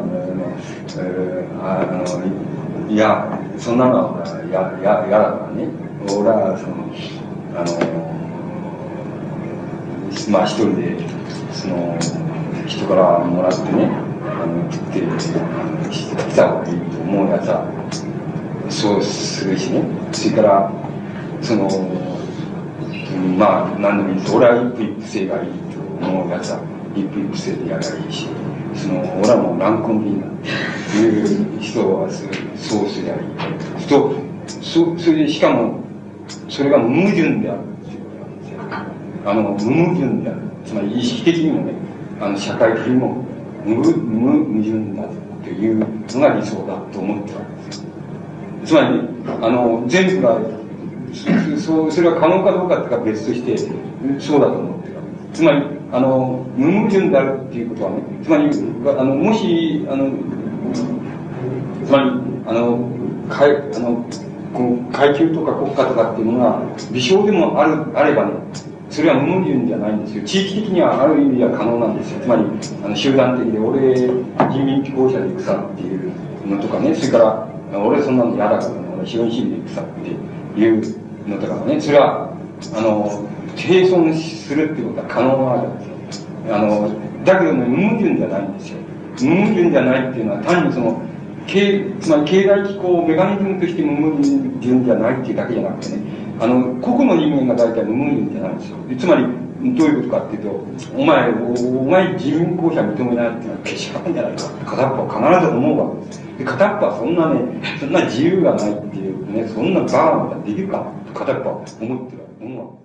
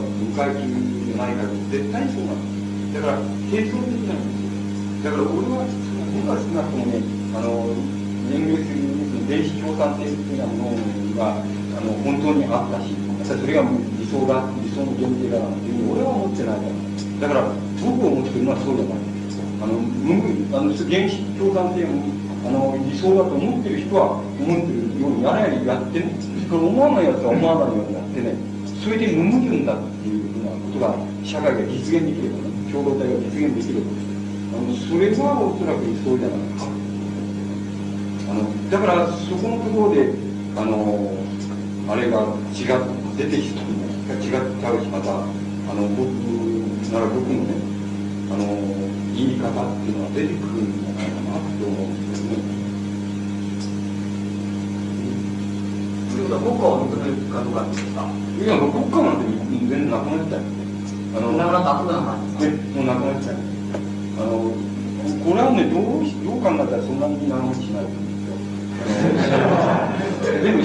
だって言う、それだっていろんな人人いるわけじゃないですか。つまり、あの、どういったら、一種の世界、世界連邦とかね、世界連合的な、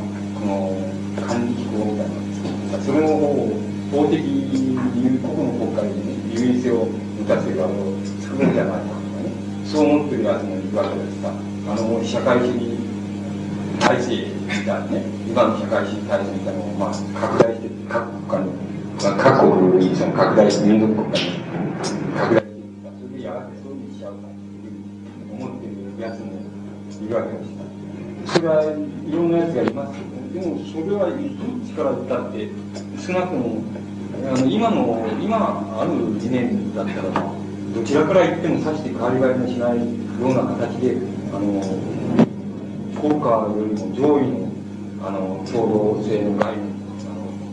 ってなが出てくるのはそんなに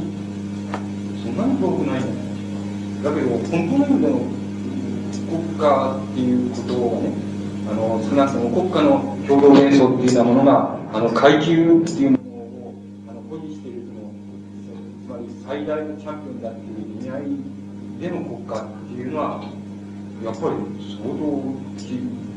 大変なんじゃないですかね。そういう意味合いで、う、だったら大変なんじゃないですか。なんだか、つまり、そうじゃなくて、もっと上位概念を作ることによって、あの、設けることによって、機関として設けることによって、国家、現在存在する国家の機関として存在する国家っていうものを、あの、その上位の概念で管理したいということならば、そんなにあの遠くないんじゃないでしょうかどういう考え方でそれをそれを実現するようにいくのかどうかっていうこととはね関わりなく言えばそれはあのそんなに遠くないんじゃないかなって思いますけどねただ要するに国家っていうのはそうじゃなくて国家意志共同幻想としての国家とかねそういう意味でそれを消滅して進めるっていうんだったらこれはうん階級を消滅してしまうってこととどういう意になると思いますけどね。それは、ちょっとや、ちょっとできるわけがないし、あの、これ可能なのかどうかっていうことを言うも、ちょっと、思ったじゃないかってなるんじゃないでしょうか。そうするそうしますね。だからそういう教団に考えられた、その具体的な個人のね、こうまあ、思想なり、その、まあ、考えなんですそうですね。それがいわゆる吉野さんのおっしゃった自立と考えて、まあ、いいんですよ。あの、えっ、ー、と、自自立って、すいいんですよ。すつまり、あのね、うんと、な僕はね、えっ、ー、と、いつだもう、もう相当前になるけどさ、さなんか、サード裁判かなんかのね、その、承認かなんか出たときに、その、突然、突然、突然ですけどね、あの、つまり八百長はやめよりやとかっていうことで、突然なんですけどね。で、あの、埴屋さんがなんか弁護人やってて、特別弁護人やって、それで、突然、要するに聞かれたことあるんですけどね、そういうこと。つまり、ああなたは要するに何が、何が全、つまり何を聞かれたかって、この佐渡みたいな小、佐渡の小説みたいなものはね、一つは社会主義、あの、社会主義の国家でも、あの、認められると思うかっていうことを第一に、とあなた思うかっていうことを、えー、質問されたんですけどね。まずそれを聞かれて、で僕は思わない、つまりダメでし、ダメじゃないか、つまり、あの、認められないんじゃないかっていうふうに思うっていう。で、それじゃあ、その、あなたはその、要するに、何が、何、何が善でありね、何が悪であるっていうふうに考えますかっていうふうに、その次に言われて、それで、さてっていう、それでまあ、その、その、その例、すぐにその、例人っていうのはその、例えばね、その、プロレタリアートにその、役立つものが善だね、役立たないものが悪だ。明明晰にそういうふうに言った。で、これエンゲルスもね、言ってるのね。エンゲルスもね、あのー、社会の、社会をね、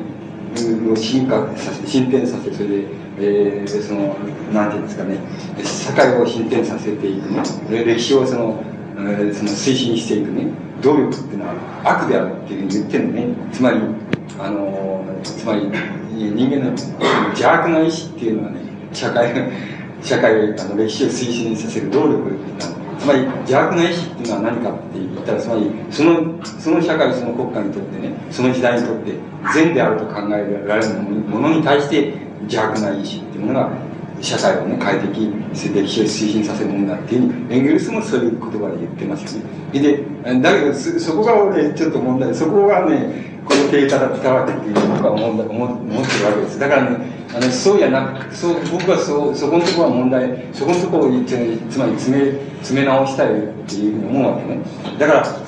僕はその時言ったら、だけれどもしかし、例にはそう言ったけど、自分はそうじゃないと思う。でつまり、そうじゃないと思う。って言って、僕は今、その人に言ったように、つまり、あの、その、個々のね、あの、個々の、あの、つまり、その、これ、その、つまり、えー、その、しあの生産手段および、その、えー、その、分配のね、共産性っていうようなものが、その、共産性と共同性っていうようなものが理想だと思うやつは、そう、そうするとね、そうじゃないと思うのが、そうしないっていうことがね、無矛盾であるっていうですね、そういうふうに、あの思考することがね、それが善であるっていうふうに思うっていう言ったことがあるんですけどね。言った、その時言ったんですけど、そうそういうことだと思いますね。僕はそう思ってますけどね。今のところそうだっていう、ね。だから、僕は割にね、あの本当は最も、多分最も敵対的、つまり、そういう、最も例えば、この社会が気に食わんじゃないか、それでこれ変えなくちゃいけないじゃないかっていうふう考え方にとってね、最も敵対的、あの、具体的、現象的には最も敵対的に現れるのはね、そういうことに、例えば無関心な人かもしれないんですね。その無関心な人がさ、無関心な、いいいいでしょつまり無関心っていうことは、あの、自分のその、なんて言いますか、つまり生活のね、日常の生活過程でしか起こってこない、起こってくることだけにしか関心を持たないし、それで、そこでのその利利潤、利害にだけしか関心を持たないで、後のことは知ったことじゃない。もしその日常の利害、利害に、自分の考えてる日常の利害に、を抵触するようなことをやってややらやられたらね、おっかない人には抵抗しないけども、それが例えば、その、学生運動がそれをやったらそんなやつはみんなつまみ出しちゃうっていう。そういうふうに最も現象的には敵対的に出てくるんだけれどもあの出てくる人がいるでしょう。つまりそれそれをその庶民という形では庶民っていうのがいるでしょう。そうするとそれは最も多分現在のつまり政治的な課題あるいは公的な課題に対してはね最も敵対的に出てくるかもしれない可能性を持つわけですけどそれから無関心として出てくるかもしれないんだけどね。あの同時にあの同時に多分それはなんとなくその権力っていうものがね最終的に移行すすべきその理想の淘汰なような気がするんです。そういうに非常に極端な矛盾を含んでいるのはねそういう庶民っていうつまり生活自分の日常性にか関心を持たないっていうそういう人の中に最もそういう二重のねあのあれが出こう具現されてるんだろうなっていうふうに考えるのでねかなり僕はそれはあのそそれが重要だっていうふうに考えてるわけ。ですそのそういう人が重要だって考えてるわけ。ですだからそうするとあのまあそれだからそんなのはもうマルクス主義からの逸脱であるって言われたりねそんなのは庶民主義だというふうに言われたりなんかそんなの本当に鋭くあの階級的矛盾っていうのをね現在考えてないんだっていうふうに言われたりいろいろしますけどね。だけど僕はあの相当重要だって考えてますね。考えてます。思いますけどね。それどうしてもそうなる。僕はそう思いますね。あのそのそういう矛盾っていうこと思うんですよね。で多分この矛盾っていうのはね個個人の意思としてあの並び立つみたいに例えばえっ、とどうあのえー、と空つまり空想社会主義者って言いましょうかね。あのの系統の人はね多分あの個々の人が自由意志であれしてね自由して生活してこうあれして、それでもって無矛盾っていうふうに、あの、そういうイメージを抱いたと思うんですね。黒子と金とかさ、あの、いるじゃないですか。ウィリアム・モリスとかさ、そういう、ラスキンとかいるでしょ。あの、宮沢賢とかいるじゃない。ああいう人は多分そう考えてたんですよ。あの、個々の人、人、意思が、人間がね、それぞれ自分の意思をあの発言し、それそのそれを具現してもね、それで愛、それが並び立って愛を犯さない世界みたいなのね、それを我々に理想のイメージとして描いたと思うんですよね。だけど多分それは、そう、それはあんまり逆な意味で、あんまり理想の世界じゃないんじゃないかなっていうふうな気に僕は思いますね。現実もうまくいかない。うん、も思いますね。だから、あの、それはいいんだ。つまり、しあの共産あの生産手段の共産性っていうのもそうだし現象形態の共同作業とかねそれがいいんだ。そしてそれで生産物の分解も共同がいいんだっていうそれを理想する人はそうすればいいしそうじゃない人はそうじゃないようにしてみてね。それであの無矛盾であればいいっていう。僕は差し当たりイメージを持つとすればそういうことだと思いますね。そういうなっちゃいますけどね。ところが絶対にそうな現状では絶対にそうならないんですよ。あのそうやってるんだからいいじゃないのって思えばいいんですけどね。やっぱりあの見ると面白くないですね。あのつまりあの野郎っていうことになっちゃってね。あいつは上上くれとか左翼でとかさバルクが白飯でとかなんかって勝手にしろと言えばいいのにやっぱり思っちゃう。ですよ。それはあの自分が思っちゃうだけじゃなくてねこれは人格的にそうだけじゃなくて、ね、思わせるものはね原因はねもっと別のところなんですよね。思わせられちゃうわけですよ。だから無矛盾にはならないんですよね。並び立たないですつまり平和的に競争もしないんです。ただあの暴力まではいかないっていうだけでね心の中でどう思ってるかまで言ったらねもう面白くないっていうふうになるわけですよ。なっちゃうんですよね。その他に全然関係ない話文学の評価っていうの言語のメリットがあるかをこう見ていきますと、自己意識に変えていくような、そういう表紙といいますか、そういうものの話、言語の話、そういうものの話っていうものがあると。ところがそれだけで文学の形が測れないので、そこに、ね、構成の問題というか、言語が変えたときに、地域性そういうふうな広がりを持って、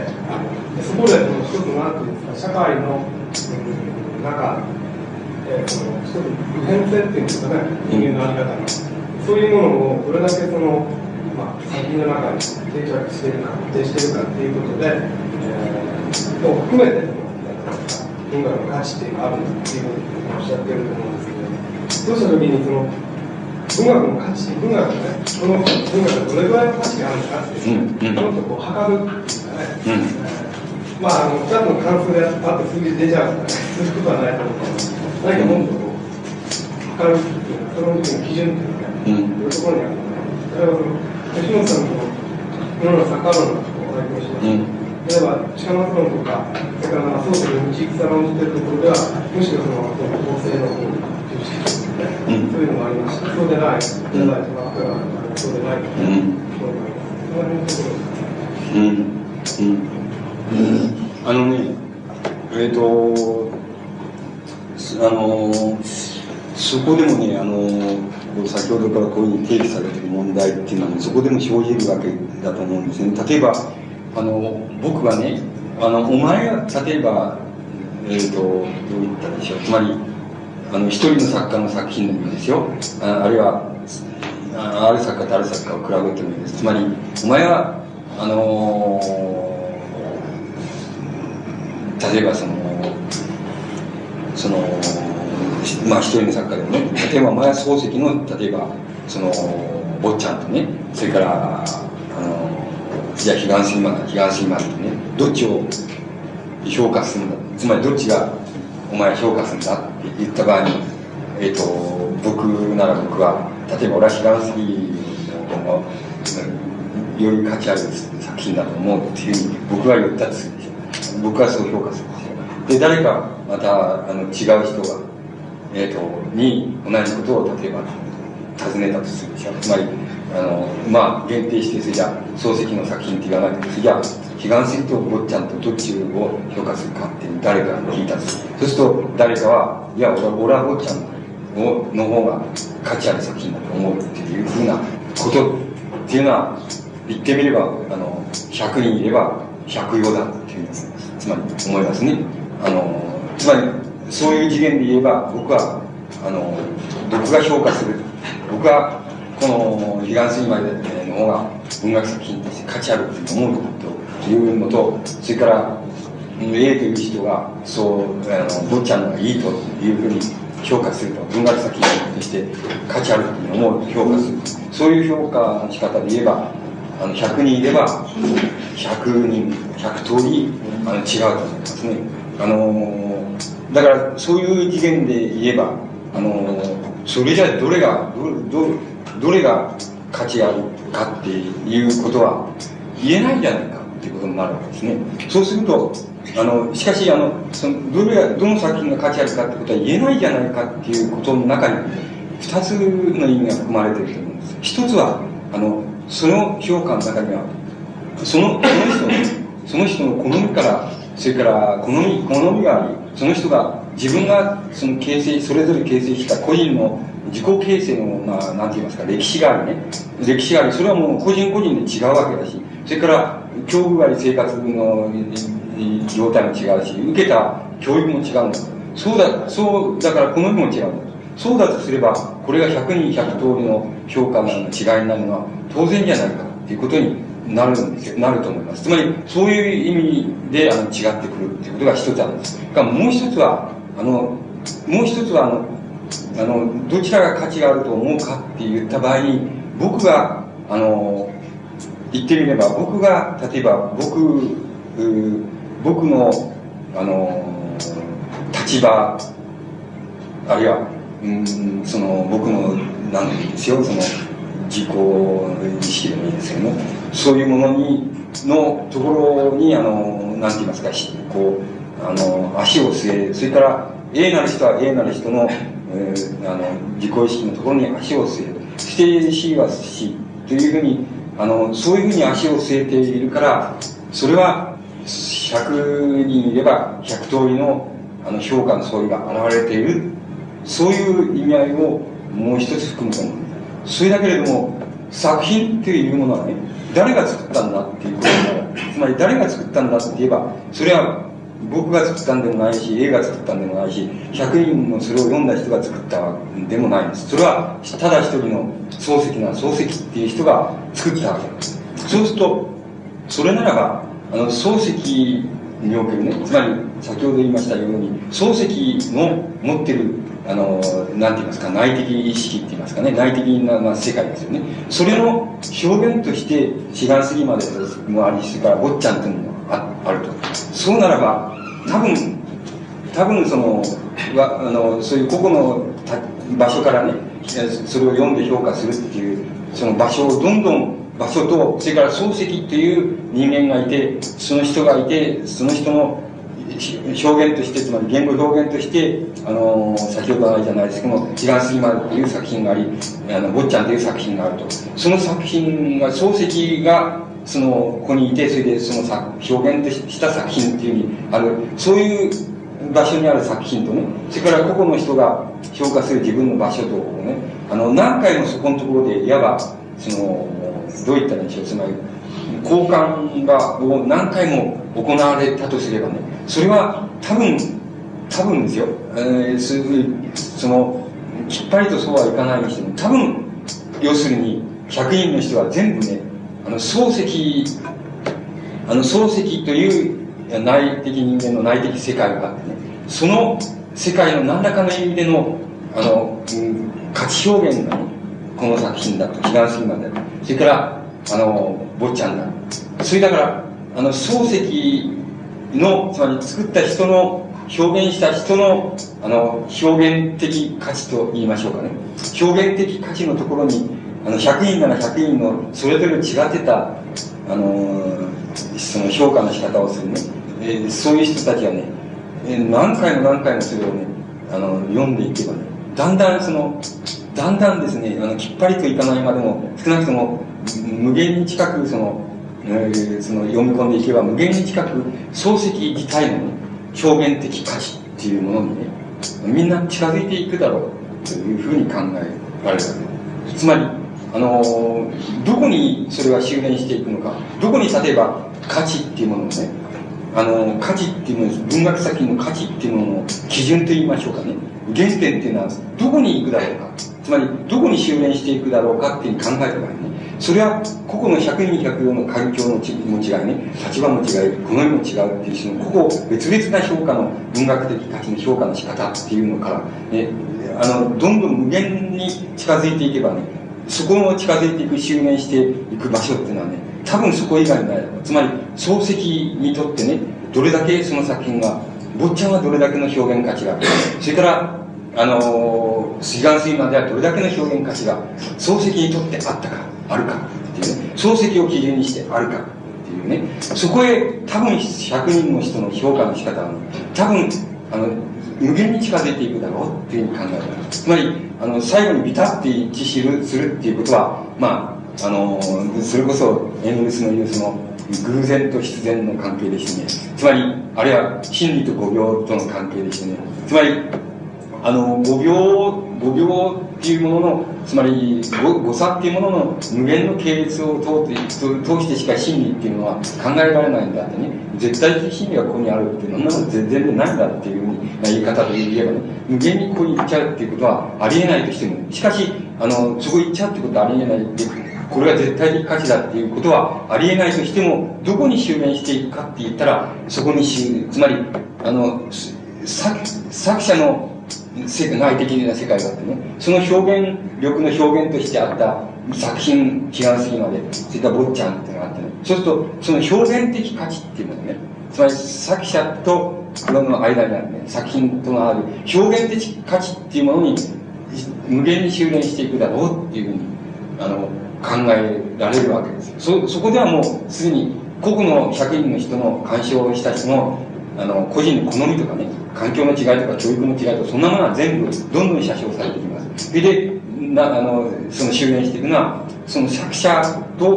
表現された作品の間に考えられる表現的価値っていうものね、それに修練していくだろう。で、多分、あの文学作品の価値っていうものをね、最終的にあの、個々の人のね、好みとか環境の違いとか、あの、体験の違いとかね、そんなことを、じゃなくてね、あの、文学作品の価値っていうものを言いたいとすればね、それを絶対的価値ということはできないんですけれども、しかし、表現的価値っていうものを、個々の人間の立場とか何とかに関わらない、ある普遍性を持った文学作品の価値っていうものを考えれば、それは多分、まず、前提としてっていうかね、基本的に言って、あの、表現的価値、つまり、作者と、その、脳内的世界の表現力の、その現れである、ある悲願すぎと、坊ちゃんと、それの価値っていうものに行くだろうっていうふうに考える。それが多分、あの、それが全面的に、それが文学の芸術的な価値の、全部だよっていうふうに、あの、言えるか言えないかは、まあ、うん、あの言えそうな気がしますけどね、言えそうな気がしますけど、言えるか言えないかっていうのを断定することは別としてね、あの、多分それは文学作品のね、非常に基本構造の、文学作品の価値のね、あの、基本になるだろう、というふうに僕は考えるわけです。そこへ行くだろうっていうのは、だから、それを、あの、文学作品の価値っていうふうに考えればいいっていう、差し当たっていく、あの、えー問題ないだろうっていう考える。じゃあ、それはどうしたら、それが決められるんだっていう言うと、それはどうするんだ？それは、あの、それは、あの、つまり、非常に面倒ですけども、面倒ですけども、坊ちゃんのね、坊ちゃんなら坊ちゃんという作品のね、その、つまり各、まあ、一行目から始まりますよね。一行目から、まあ、あるセンテンスから始まりますよね。そのセンテンスがずっと終わりまでそれを非常に、あの、ちゃんと初めからね、先ほどやりました、つまり、あの、その二重エレのね、雨布が、その、つまり、一着の上着に値するっていう文章をね、その、うんつまり価値一種の価値形態と考えるというふうになると同じように価値形態としてそれそれをねその最初の一行からねとにかく分析してからあのやっていけばいいわけです。でそのどうやったらやっていけるかっていうことは僕はちゃんとやってありますあのやったりですねゲームにとってみたいなそれはあのそれはどういうふうにやってるかって言ったらあの個々の作品のあの作品のね最もいわばあの表現的価値がね最もつまり高いだろうつまり俗な言い方とすればもち最も作者がここのところは緊張して緊張してつまりあの表現したにに違いないっていうところをね、うん、まず選びました。で僕はやってありますややってあります。つまりそのことをねあの全作品についてあの作品のね一行から最終行にあたるまでやればいい具体的にやっちゃえばそれそれと彼岸過ぎ前のそれとねそれを比べればいい比べればいいそれは決して数字にはならないけどねあの必ず比べられるはずです。あの出てくるから。ですでそのそうして比べればそれは決まる僕はあの言えるというふうに思いますそれで少なくともそれが絶対的なあれだっていうふうには言いませんけれどもかなりな程度つまり個人の個々の人の鑑賞者の、えー、育ちとか環境とか好みとかね教育とかあのそういうものを写生したところでかなり普遍性があるね評価っていうものねあれはまあまあそうやって得られるだろうっていうふうに僕はそう思っています。けどねそういうことだとそれを丁寧にやればいいあのそれはねあのこんなこと言ってるとそんなことできるかっていうふうにあの思うかもしれないけどね。あの具体的に僕そういうふうに思いながらね読んでご覧になればねちゃんとそれは分かりますよ。あのできますよ。分かりますよ。それはあのだからどっちが言うみたいなことね多分言えますよ。あのそれはその人の好みっていうこととかねあれを離れても言えると思います僕は。あの言えるはずだと思います。ただ非常に手間がかかる暇がかかるっていうことでねあれがありますけれどもね。だけどもそそれから個々の具体的な誤差はありますよね。その時俺がその分析してる時そのどうもがグーグそのあの調子悪かったんだとかね。尺にされたんだとかあのとかね。ちょっと漱石が好きだっていうやつがどうも気に食わない。気に食わない。そんなもんでそのあのここはああいいと思うところでさその時の印象でさ誤差はありますよね。いいと思ういいはずなのに良くないと思って評価しちゃうっていうのは誤差はありますけどもあのたりあのそういう誤差はありますけどもただあのあれからは手続きからはそれであのいいと思いますね僕はそれ多分表現的価値っていうのがあの その作品の価値かってイコール価値かって言われたら多分そこにさまざまなこのあれがあると思いますけど多分しかしそれをそういうさまざまなこの揺れがあったとしてもね問題があったとしても多分基本的にはそれでいいんじゃないかなって思いますね僕は。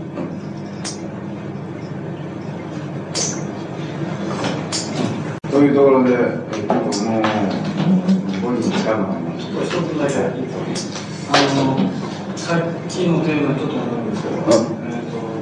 大衆という言葉が出てきたんですけど、あの先ほどから出てきていただいて、大衆の言動ということですで、あの、もう一つの視点ですね、ご主人さんに言われている、いわゆるその言動から誰もが逸脱して、うんせざるを得ない。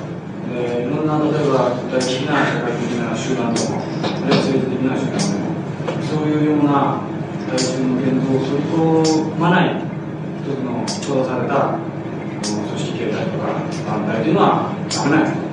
でそういうことを繰り返し言えられていると思うんですその時にね、あの確か何かのところでおっしゃったんですけど、その逸脱の仕方が問題になるのであって、逸脱の仕方の中にあるこう不可避性というか、必然性ですか、それがあるならば、私は肯定するというようなことをおっしゃられて、でそのそこでその確かに僕らはね、あのなんかこう、てめえが大体否定的なことでね、なんかあった時に、あれしゃあないやというような言い方で、まあ、言うこと葉もよくあるんですけど、うん。うん。その時にその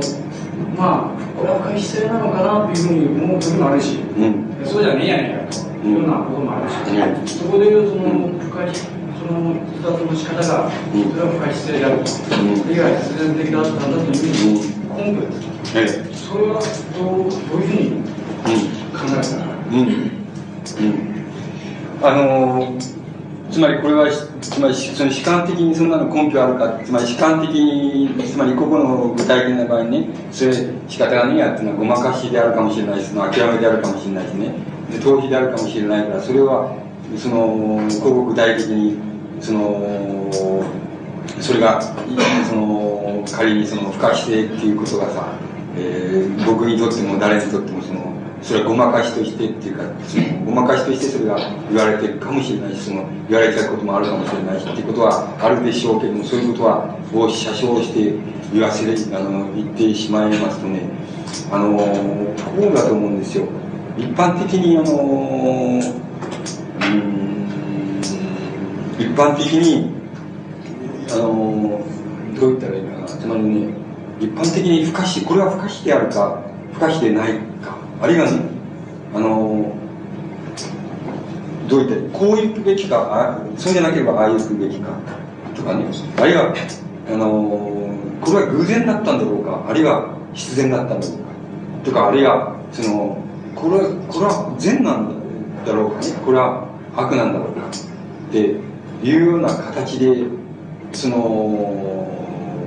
なんて言いますかね形で問題が提起される。時にはねつまり自分の中で提起される時でもそれからあの一般に公的にそういう公の場合にあるいは集団の場合でもいいんですけどもそういうことが提起される場合こうすべきかこうすべきかっていうような形で提起される場合にはねあのその感覚的にはすぐつまり感性的にはすぐ分かるわけだけどもあのどっちも気に食わねえっていうふうにいつでも多分誰でもそう思うんじゃないかと思うんです。つまりあのつまりそういうふうに出てくるつまり場所って言いますかね。あの場所っていうものはねどうしてもそれはね正しくどう言ったらいいんだろうな。つまりあのダメなんじゃないかな。つまりダメなんじゃないかなっていうにはねどっかにあの限界があるんじゃないかなっていう感じはいつでも伴うあの伴うわけです。だからそれ非常にあのまあ簡単簡単な例で言えば例えばあの人の人のものを取るのはそのまあ悪いことですよっていうふうにあのいうふうにな言われ方を例えばした場合にねさされた場合にあのそうかなっていうふうにあの本当にそうなのかなっていういうふうな疑問っていうのはいつでも湧くっていうことが一つね。それからあの人のものを取るのは悪いことですよっていうその言われるねその言われ方の中にはね欺瞞があるんじゃないかっていうふうな感じ方っていうのはいつでもあるわけです。欺瞞っていうのはそのつまりそんなこと言ったってお前すぎゃそういうお前が悪いことしたことないないかっていうふうに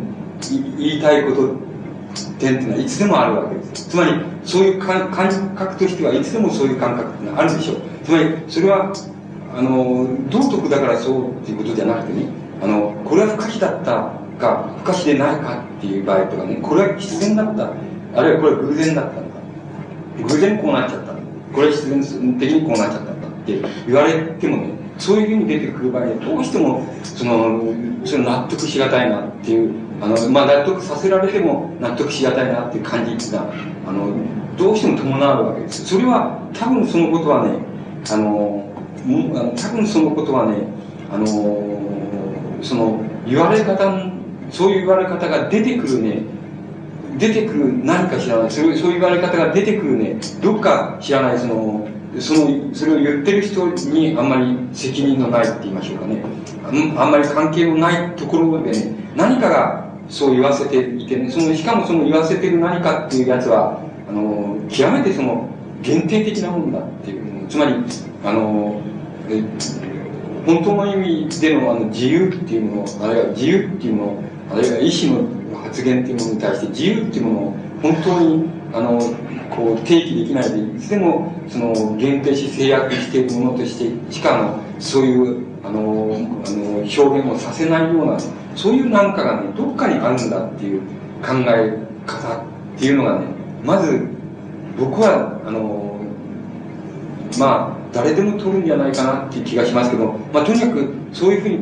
考えるのが、あの、考えるのが、いわば、その、全科学化というか、あの、うん、これは道徳か反道徳かとか、これは、その、必然か、この偶然かっていうふうに問われ方で出てくる問題意識のところからね、その脱出していく、脱出口って言ったら、それ、その自体を、あの、そういうふうに出てくること自体をね、何かの制約された何か知らないけども、限定された現実とか限定しようとする何かから出てきたものなんだってね。多分、それから、あの、そこからどっかへその抜け出ていくところにあの、そういう考え方、あれ、そういう言われ方が出てくる根本のところから出ていくっていうところ、あの、それ概念としても出ていくし、また実際的にも実質的にもって言いますか、実行的に実践的にも出ていくっていうことの中にね、きっと、あの、本当の、あの、こう解決の道があるんだよっていうふうに考えるのが多分、妥当なんじゃないかな、いいんじゃないかなっていうふうなのが、つまりそういうふうに考えることによってね、あの感性的感覚的にどうもおかしいんだってあのそのこうなんか倫理的になことを言われた場合の起こるその反発とかねあるいはあのまあ逆にその疑惑的に言われた場合に起こる反発とかっていうのに対して感覚的な反発っていうのに対して何か根拠があるとすればねあのえー、つまり、お前は善か悪かって言われたら、俺はどっちでもねえよっていうふうに言いたいようなものが誰にでもあるとすれば、そのことの中、それそのそのそういう言われ方、お前は善か悪かっていうふうにな言われ方で出てくる問題意識の取り方自体が何かのもう制約であり、何かの限定でありね、何かの筆刻であるっていうふうに考える考え方がね、あの、脱出口なんじゃないかっていうふうに、多分誰でも考えるんじゃないかと思うんで、その場合に、その、そこから抜け出ていく道っていう、道筋っていうようなものを取っていきますとね、あの、それが、あの、言ってみればね、その、不可避性っていう、不可避性だから不可避だからそうしたんだよっていう、あの、いうふうに、あの、僕なんかがその、言いたいに、あの、道筋だっていうふうに、まあ僕は考えるわけです。つまり、そういう意味合いで、あの、不可避性っていうことを使いたいわけです。それだから、それはこちらの意思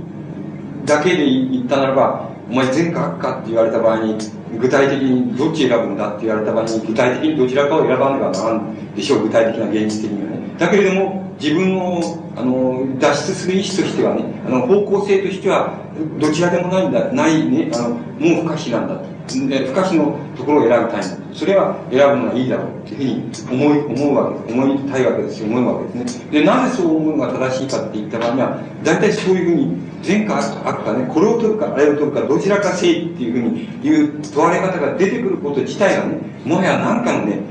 あの、制圧なんだ。つまり、制約であり制圧でありね、何かの漆黒があるからね、そういう言われ方が出てくるんだっていう、その漆黒の元こそが問題なんだ。だから、あの、そういう言われ方自体から脱出すること自体がね、問題な、あの、それこそが問題なんだ。それこそが可避の道なんだっていうね、そういう考え方を取りたいわけですよね。そこで僕、そういうことで僕、その漆黒の元こそが問題なんだ。だから、あの、そういう言われ方自体から脱出すること自体がね、問題な、あの、それこそが問題なんだ。それこそが不可避の道なんだっていうね、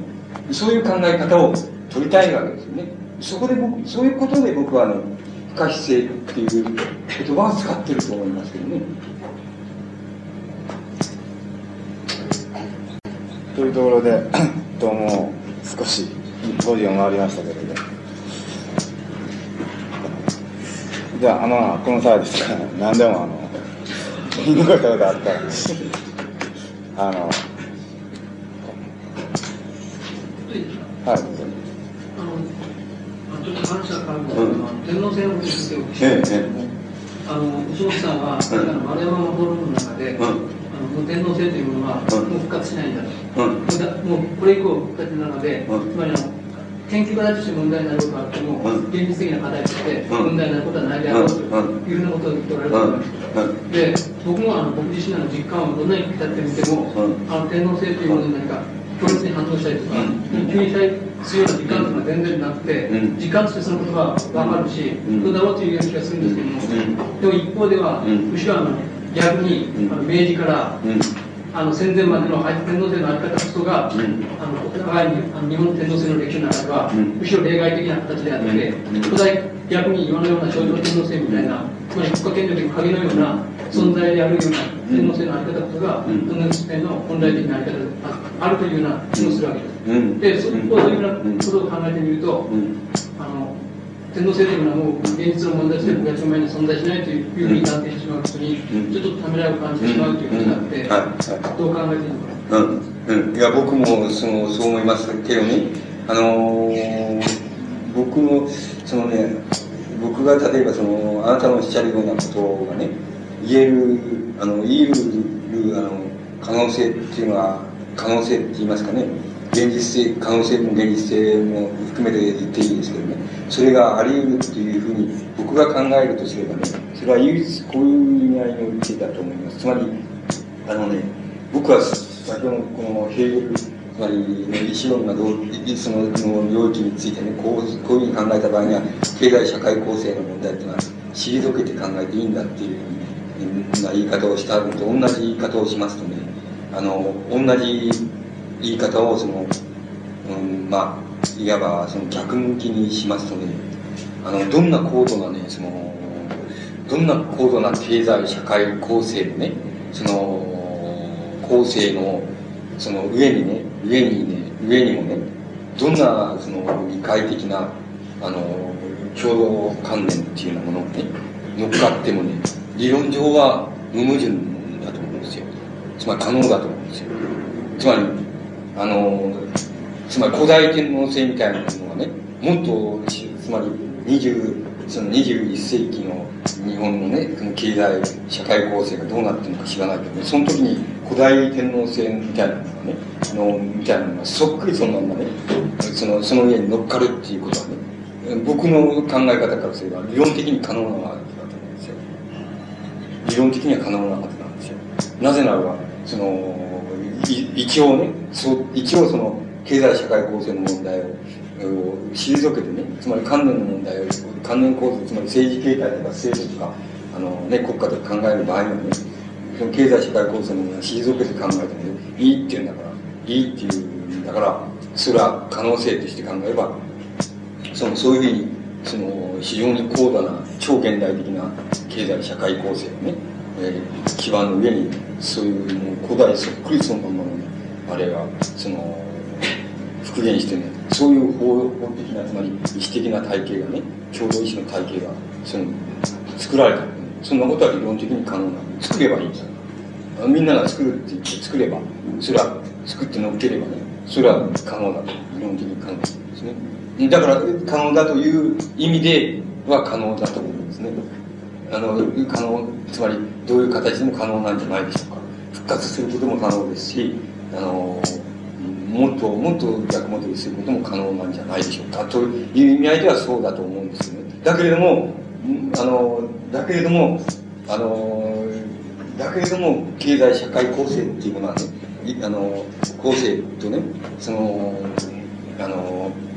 観念の領域っていうものとはねその、えー中間にどんなその関係の連鎖をたどるかはそのそれぞれであり得るけどねあの必ず構造的に関連するんだよっていう意味合いではやっぱりあの復元するっていうことはないんじゃないでしょうか。つまりあの当然あの極端に言いますと資本主義的なあの経済社会構成のもとではね資本主義的な関連形態っていうような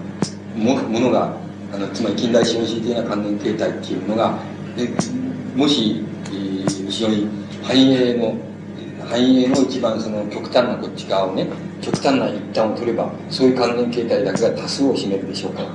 必ず占めるのが当然ですから。だからあの資本主義的な関連形態っていうのを取る。そういう、取るに違いない。そうしたらば、あの、天皇が政治権力を持ってとかね、そういうことっていうのはありえないっていうのは全く当然だっていうことになると思います。資本主義的な関連形態が、あの、権力を持つってことはありえても、天皇制的な関連形態が、あの、そういうあれを取るってことはありえないよっていうふうに、あれは天皇制が権力として出てくるならば、資本主義権力としてしか出てこらないよって、つまり、たかだか大事あの大きな辞書を持ってたりね、その空き地を持ってたりさ、あのそ日本銀行に株券がいくらあるとか、そういうものとしてしか出てこらんないよっていういうことになるんじゃないでしょうか。あのあのつまり、あの、一つの関連形態に一旦もそれがですね。だけど、あの、だけど、論理的にのみ言えばもう、どんな超、超近代的な、超現代的な、その経済社会構成に基にね、あの、どんな古代、古代、古代そっくりのね、法律と、それから古代そっくりの権力を持った天皇制っていうのを、その上に、ぼっと置くことは、多数の人が、あの、共同意思でその、意思の発言であるその法律をそうそう制定すれば、それは論理的には可能じゃないでしょうか。そういう意味合いでは、あなたのおっしゃるように復活する可能性というのは、その、論理的にはあるというふうには言ってもいいんじゃないでしょうか。言って間違いではないんじゃないでしょうか。でも、まず、まずそういうことありえない。よなってい。うことは、もう、つまり、あのよほど偶然がね、偶然がよほど重ならない。かとい。う意味はね、あの、つまり、偶然、偶然の積み重なりのみで出来上がった必然がね、なければ、ちょっとそれはちょっと可能性ない。んじゃない。でしょうかね。でも、論理的には可能じゃない。でしょうか。まり、それは論理的にだけ言えば可能じゃ。僕は、あの、論理的にだけ言えば、全部可能だというふうに言いたいわけなんですよ。全部可能だ。それから可能だって言うんじゃないですよ。あの、その、どんなだって、こう、つまりもう政治形態とか、こんなの観念の形態ですよ。こんなものはね、株構造の繁栄だ、繁栄だっていうばっかり多いからさ、だからこん。な繁栄なん。か全然ダメ全然勝手に、勝手に作っちゃえばね、できちゃう。ただ、作るにはそのね、多数の意思が言いますけど、しかし、論理的には可能なん。で、ただ作ればいいん。ですから。できますからね、そのどん。な格好と関係ないし、作れば、ちゃん。と作って乗っければできますから。でもそれはできるん。だよっていうふうに言いたいですね。あの理論的には言いたいですね。だけれども、あの、まず具体的現実的には、ちょっとそれは考えられないのかっていう僕は思うんですけどね。だからその問題で、そういう考えでいいんじゃないでしょうかね。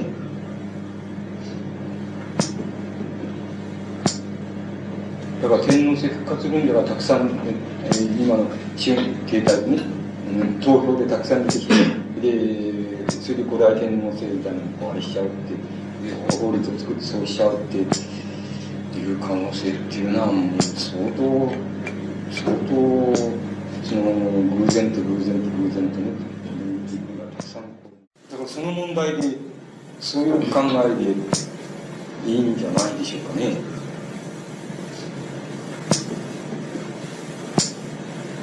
だから天皇制復活論者がたくさん、えー、今の資本形態に、うん、投票でたくさん出てきて、で、それで古代天皇制みたいなのをあれしちゃうって、法律を作ってそうしちゃうっていう可能性っていうのはもう相当、相当、その偶然と偶然と偶然とね、自分がたくさんここに積み重なって、それで、あの、必然作らないと、うん、そうはならないような気がしますけどね、思いますけどね。ちょっといいですか、その関係するかどうかわからないけど、あの吉野さんが言われてるその社会問題でね、い。わゆる政治問題っていうのは厳選に区別すべきであると、えー、日本みたいな特殊な国家であると、えー、社会問題の高度な形がね、えー、いわゆる政治的にしか解決できない土壌があるっていう言い方をされたことがあるんですよ、えー、それは結局、原理的にはどういうことなんですか？うん、あのね、結局、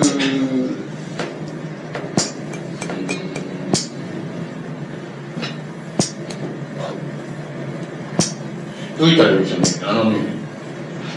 この観念っていうやつはね、観念のつまり、あの、つまり政治形態っていうのがあるでしょ？つまり共有ももっと抽象して言えば共同形態なんだけど、その観念の共同形態っていうのはね、あのこの成り立ちの起源っていうところまでね、成り立ちの起源っていうところまで行っちゃえばね、あの行っちゃえば多分そのね、あのその、どう言ったらいいんでしょうね。多分その、つまり、あの、すべての、あの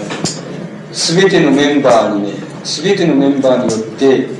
あの、すべてのメンバーによって、その、まず、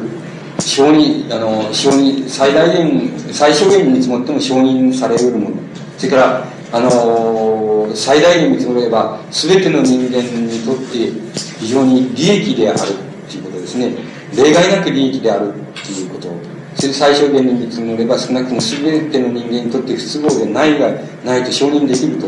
いうようなものがねものがあの共同観念としてねその共同観念としてその政治的形態を取ったり制度的形態を取ったっていうことは起源のところではまず間違いないと思うんですよね。ところがそれにもかかわらずねあのだんだん時代を経ていってしまったらねそのこと自体がもうつまり漆黒になっちゃった。つまりそれがもう個々の人間にとっても制圧になっちゃった。つまり、うん、その制約になっちゃった。っていう。そういうつまりもともとはあのもともとはつまり生活過程とか社会過程におけるその全部のメンバーにとっての必要性とか利益性っていうようなものが関連政治的な関連形態っていうのを作ったに違いないんだけれどもできちゃったものが歴史を経ていくにつれてこのそれぞれのあの生活過程社会過程っていうものに対して一種の漆黒になっていったっていうのはそういうあの矛盾した性格っていうようなことがねあの一つの要因だと思うんです。つまりあのー、最初は社会過程生活過程っていうようなものから出てきたものにかあるにもかかわらずねあのそれが歴史を経ていくにつれて今度はそれ自体がそのそのいわば生まれたその元であるその母体であるその社会過程生活過程に対して漆黒になるまでにそれ自体がその成長してしまったっていうそういうその関連形態であるその政治の政治形態制度形態っていうものを持つあの二重の矛盾っていうのが根本的な理由じゃないでしょうかね。原因じゃないでしょうか。それそその性格じゃないでしょうか。だから具体的に言えばあのつまり社会っていう考え方つまり社会とかね生活家庭とか生活もっと普通の言い方で言って生活圏とかね社会圏とかっていうものの方がねはるかにあのはるかにそのどう言ったらいいんでしょう。あのその政治とか制度とかね国家とかねそういう関連形態よりもねはるかに広大であるにもかかわらずねっていう広大であるにもかかわらずあの、えー、かかわらずその政治形態っていうようなものがねものがなんか漆黒のこのなんて言いますかね漆黒の具体性として一番この現れそのストレートに現れてる。つまりあの本来ならば関連形態としてその具体的な生活過程とか具体的な社会過程よりもはるかに小さい規模なはずでつまりここから生まれたものであるにもかかわらずしかしこれの方が、うん、元生まれた母体に対して重さが重さのせいから漆黒も大きくなっちゃってすでにもうこのここの生活過程自体あれここの社会過程自体にとってはもう漆黒であるしあのここから何か知らないけどどうすることもできない独立の生き物みたいな形でもう運営されたり運行しちゃったりしてるっていうのはそのことでそれじゃあまず初めにあのまず初めにどういう漆黒が可能なのかっつったらこのまず初めに可能なのはこれの相対の漆黒であるこの共同の関連形態っていうものをまずどうかする以外にこっちがこっちのここここの、うん、ここの小さな範囲にどういうような手術であの改良を加えたってそれの相和がこれのあのこの関連形態である政治形態の改良には改良とかあのひっくり返るにはどうしてもならないんだよっていう性格が出てきちゃったっていうその最初の起源の矛盾っていうのがあるんじゃないでしょうかね。それが根本にあるんじゃないでしょうかね。根本の性格なんじゃないですかね。だから極論言えばそのそういう共同形態の彼女の共同形態がなくなって、えー社会形態社会形態の内部でいいろんな社会問題として解決していけばいいということ。ですそうですね。あのそれはまあ地域的に、えーそれは地域的に解決される問題とね解決される問題ともともとあのもともと国家社会の問題にならない問題と分かれるともともと国家社会の問題にならない問題っていうのは何かって言ったらね厳密これもまた厳密に言えばっていうことで実際的には混混同して現れるわけですけどもあのつまりあの一族性とかねあの部族性とかね親族とか家族とかね少なくともそれそこから出てくる問題ですよ。つまり例えばその部落問題っていうのはあると部落問題っていうのはそうだと思いますけどね。本質的には。つまりあれは一族性みたいなつまり古代においてね。古代においてその一族性っていうものあるいはもっと前だったらねあの親族集団っていうのがあるんですよ。つまり親族集団っていうのは婚姻可能なその集団。え婚姻不可能な集団っていうえー分かれたりする親族集団ってのあるでしょもまたもっと広く広くその氏族集団なんですけどね。それで婚姻可能な氏族とか婚姻可能でない氏族とかってあるとするでしょそしてそその場合にはさしばしばそのあのーアジア的形態でもそのね。そうなんだけどね。あのしばしばそのそのそういうその氏族ですよ。氏族せいぜい氏族ですね。それからあのーまあ極端まで言っても部族ですね。それからもっとあれ狭い間は親族ですね。もっとあれすれば家族ですね。その中でねそのそういう分離っていうものがねあの集団の分離っていうのはねなんとなくねあのつまり身分性身分的身分性の分離みたいなのとくっついちゃってるわけですよ。くっついちゃってるわけですよね。例えばあのトーテムが違えばそれは婚姻可能でないとかね。あの、まあ、あるでしょ。そうするとあのそうするとねトーテムが違うっていうことはね婚姻可能でないっていうのは初めは婚姻の必要上そうだったんだけどね。あのそのことにね今度はあのなんとなくの身身分的概念がねそこにくっついちゃうっていうのが普通なんですよね僕ね。でもっと極端になればそれは職業別集団あのインドみたいにインドのカーストみたいにさもうしそれは一族時代はもうあるいは親族でももうそれは職業的もう集団として違いがあるんだってこうなっちゃう。でそれが社会的なこのあれ社会階級的な違いになっちゃうみたいなねまで引き伸ばされちゃうみたいなのがあるでしょ。うあのそこまでいかない形でもねなんとなくトーテムっていうことに対してあのあるいは婚姻可能集団と婚姻不可能集団というふうに分けた場合にそのそういうここの婚姻可能集団不可能集団っていうふうに分かれたねその氏族にねなんとなく身分性的にあれがねあの概念がくっついちゃうってことがあるんですよね。つまりそうするとそれそのつまりそれが強烈に残ってるっていうことがね残っててそれがまあ徳川時代な徳川時代の制度にまでね引き伸ばされちゃったみたいなね。そういうところで部落問題ってのあるわけですよ。だから本来的に言えばつまり本質的にのみ言えばね部落問題っていうのは社会問題にもならないしね。あの政治問題にもならないんですよ本来的に。つまり本来的にのみ言えばねそれは混同すべからざることなんですよね。そこの問題っていうのはよくねよく解ければね部落問題っていうのは分かるんですよ。あのねあのいいいい考え方って出せるはずなんですよね。ところがそれ本当はあのもちろん混合して出てきますからね。あの混合して考えられちゃうんだけど本当はそうじゃないですよ。だからそういう初めからもう社会問題とかね政治問題にならないあるいは国家の問題にならないっていうねそれと次元違うんだっていう問題もまたあの人人間の社会っていうのはまだ引きずってますよね。これはどんなに高度な社会でも引きずってますしね。あの例えばそれはヨーロッパにおけるそのユダヤ人問題なんていうのはそうだと思いますけどね。あのそれの差別観念っ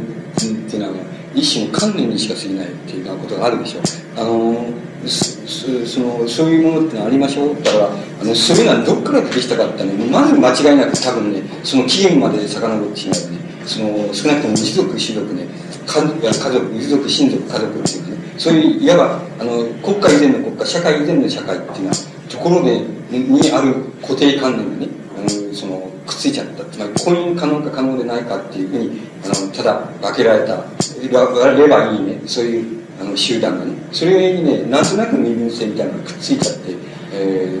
ー、こうとか宗教的なこのタグみたいなのがくっついちゃってね、そそのことがね、まだ吹っ切れないってことなんですよ。そのことがまだ吹っ切れないで来てるっていう問題がなんですよね。それが本質的な問題だと思います。つまり、そういう本来的にあの社会問題ないし国家問題にならない問題っていうもちろんあるんですけどね。あるけれども、あの、もう問題は社会的な次元と、つまり、現代で言えば市民社会的な次元と、それから国家的な次元っていうようなもんとね。で言えば、そうだと思いますね。うん。そういう問題になると思いますね。でも本来はそうならない問題っていうのも随分あるんですよ。あの派生してあるんですよ。それでは、あの、サヤソ君来てますので、なんで、終わりたいと思います。どうも、長い間、長い時間、ご苦労さんでした。えっと、それからあの皆さんにお願いしたんですけど、今日、吉野さんが、まあ、こんだけ長い時間やってくれたのは初めてじゃないかと思うし、それまあ、このパーソナルとしましては、あの、いくばかを、あの、お金を、みんな、クラブにいる人は集めてもらったんですけども、結局、もし、部外者で、あの、正直言いまして、吉野さんに講演料というのは何もただまで交通費と、それから、あの、なんですか、まあ、宿代ぐらいしか、僕たちのサークルでは払えないし、またそれを、で、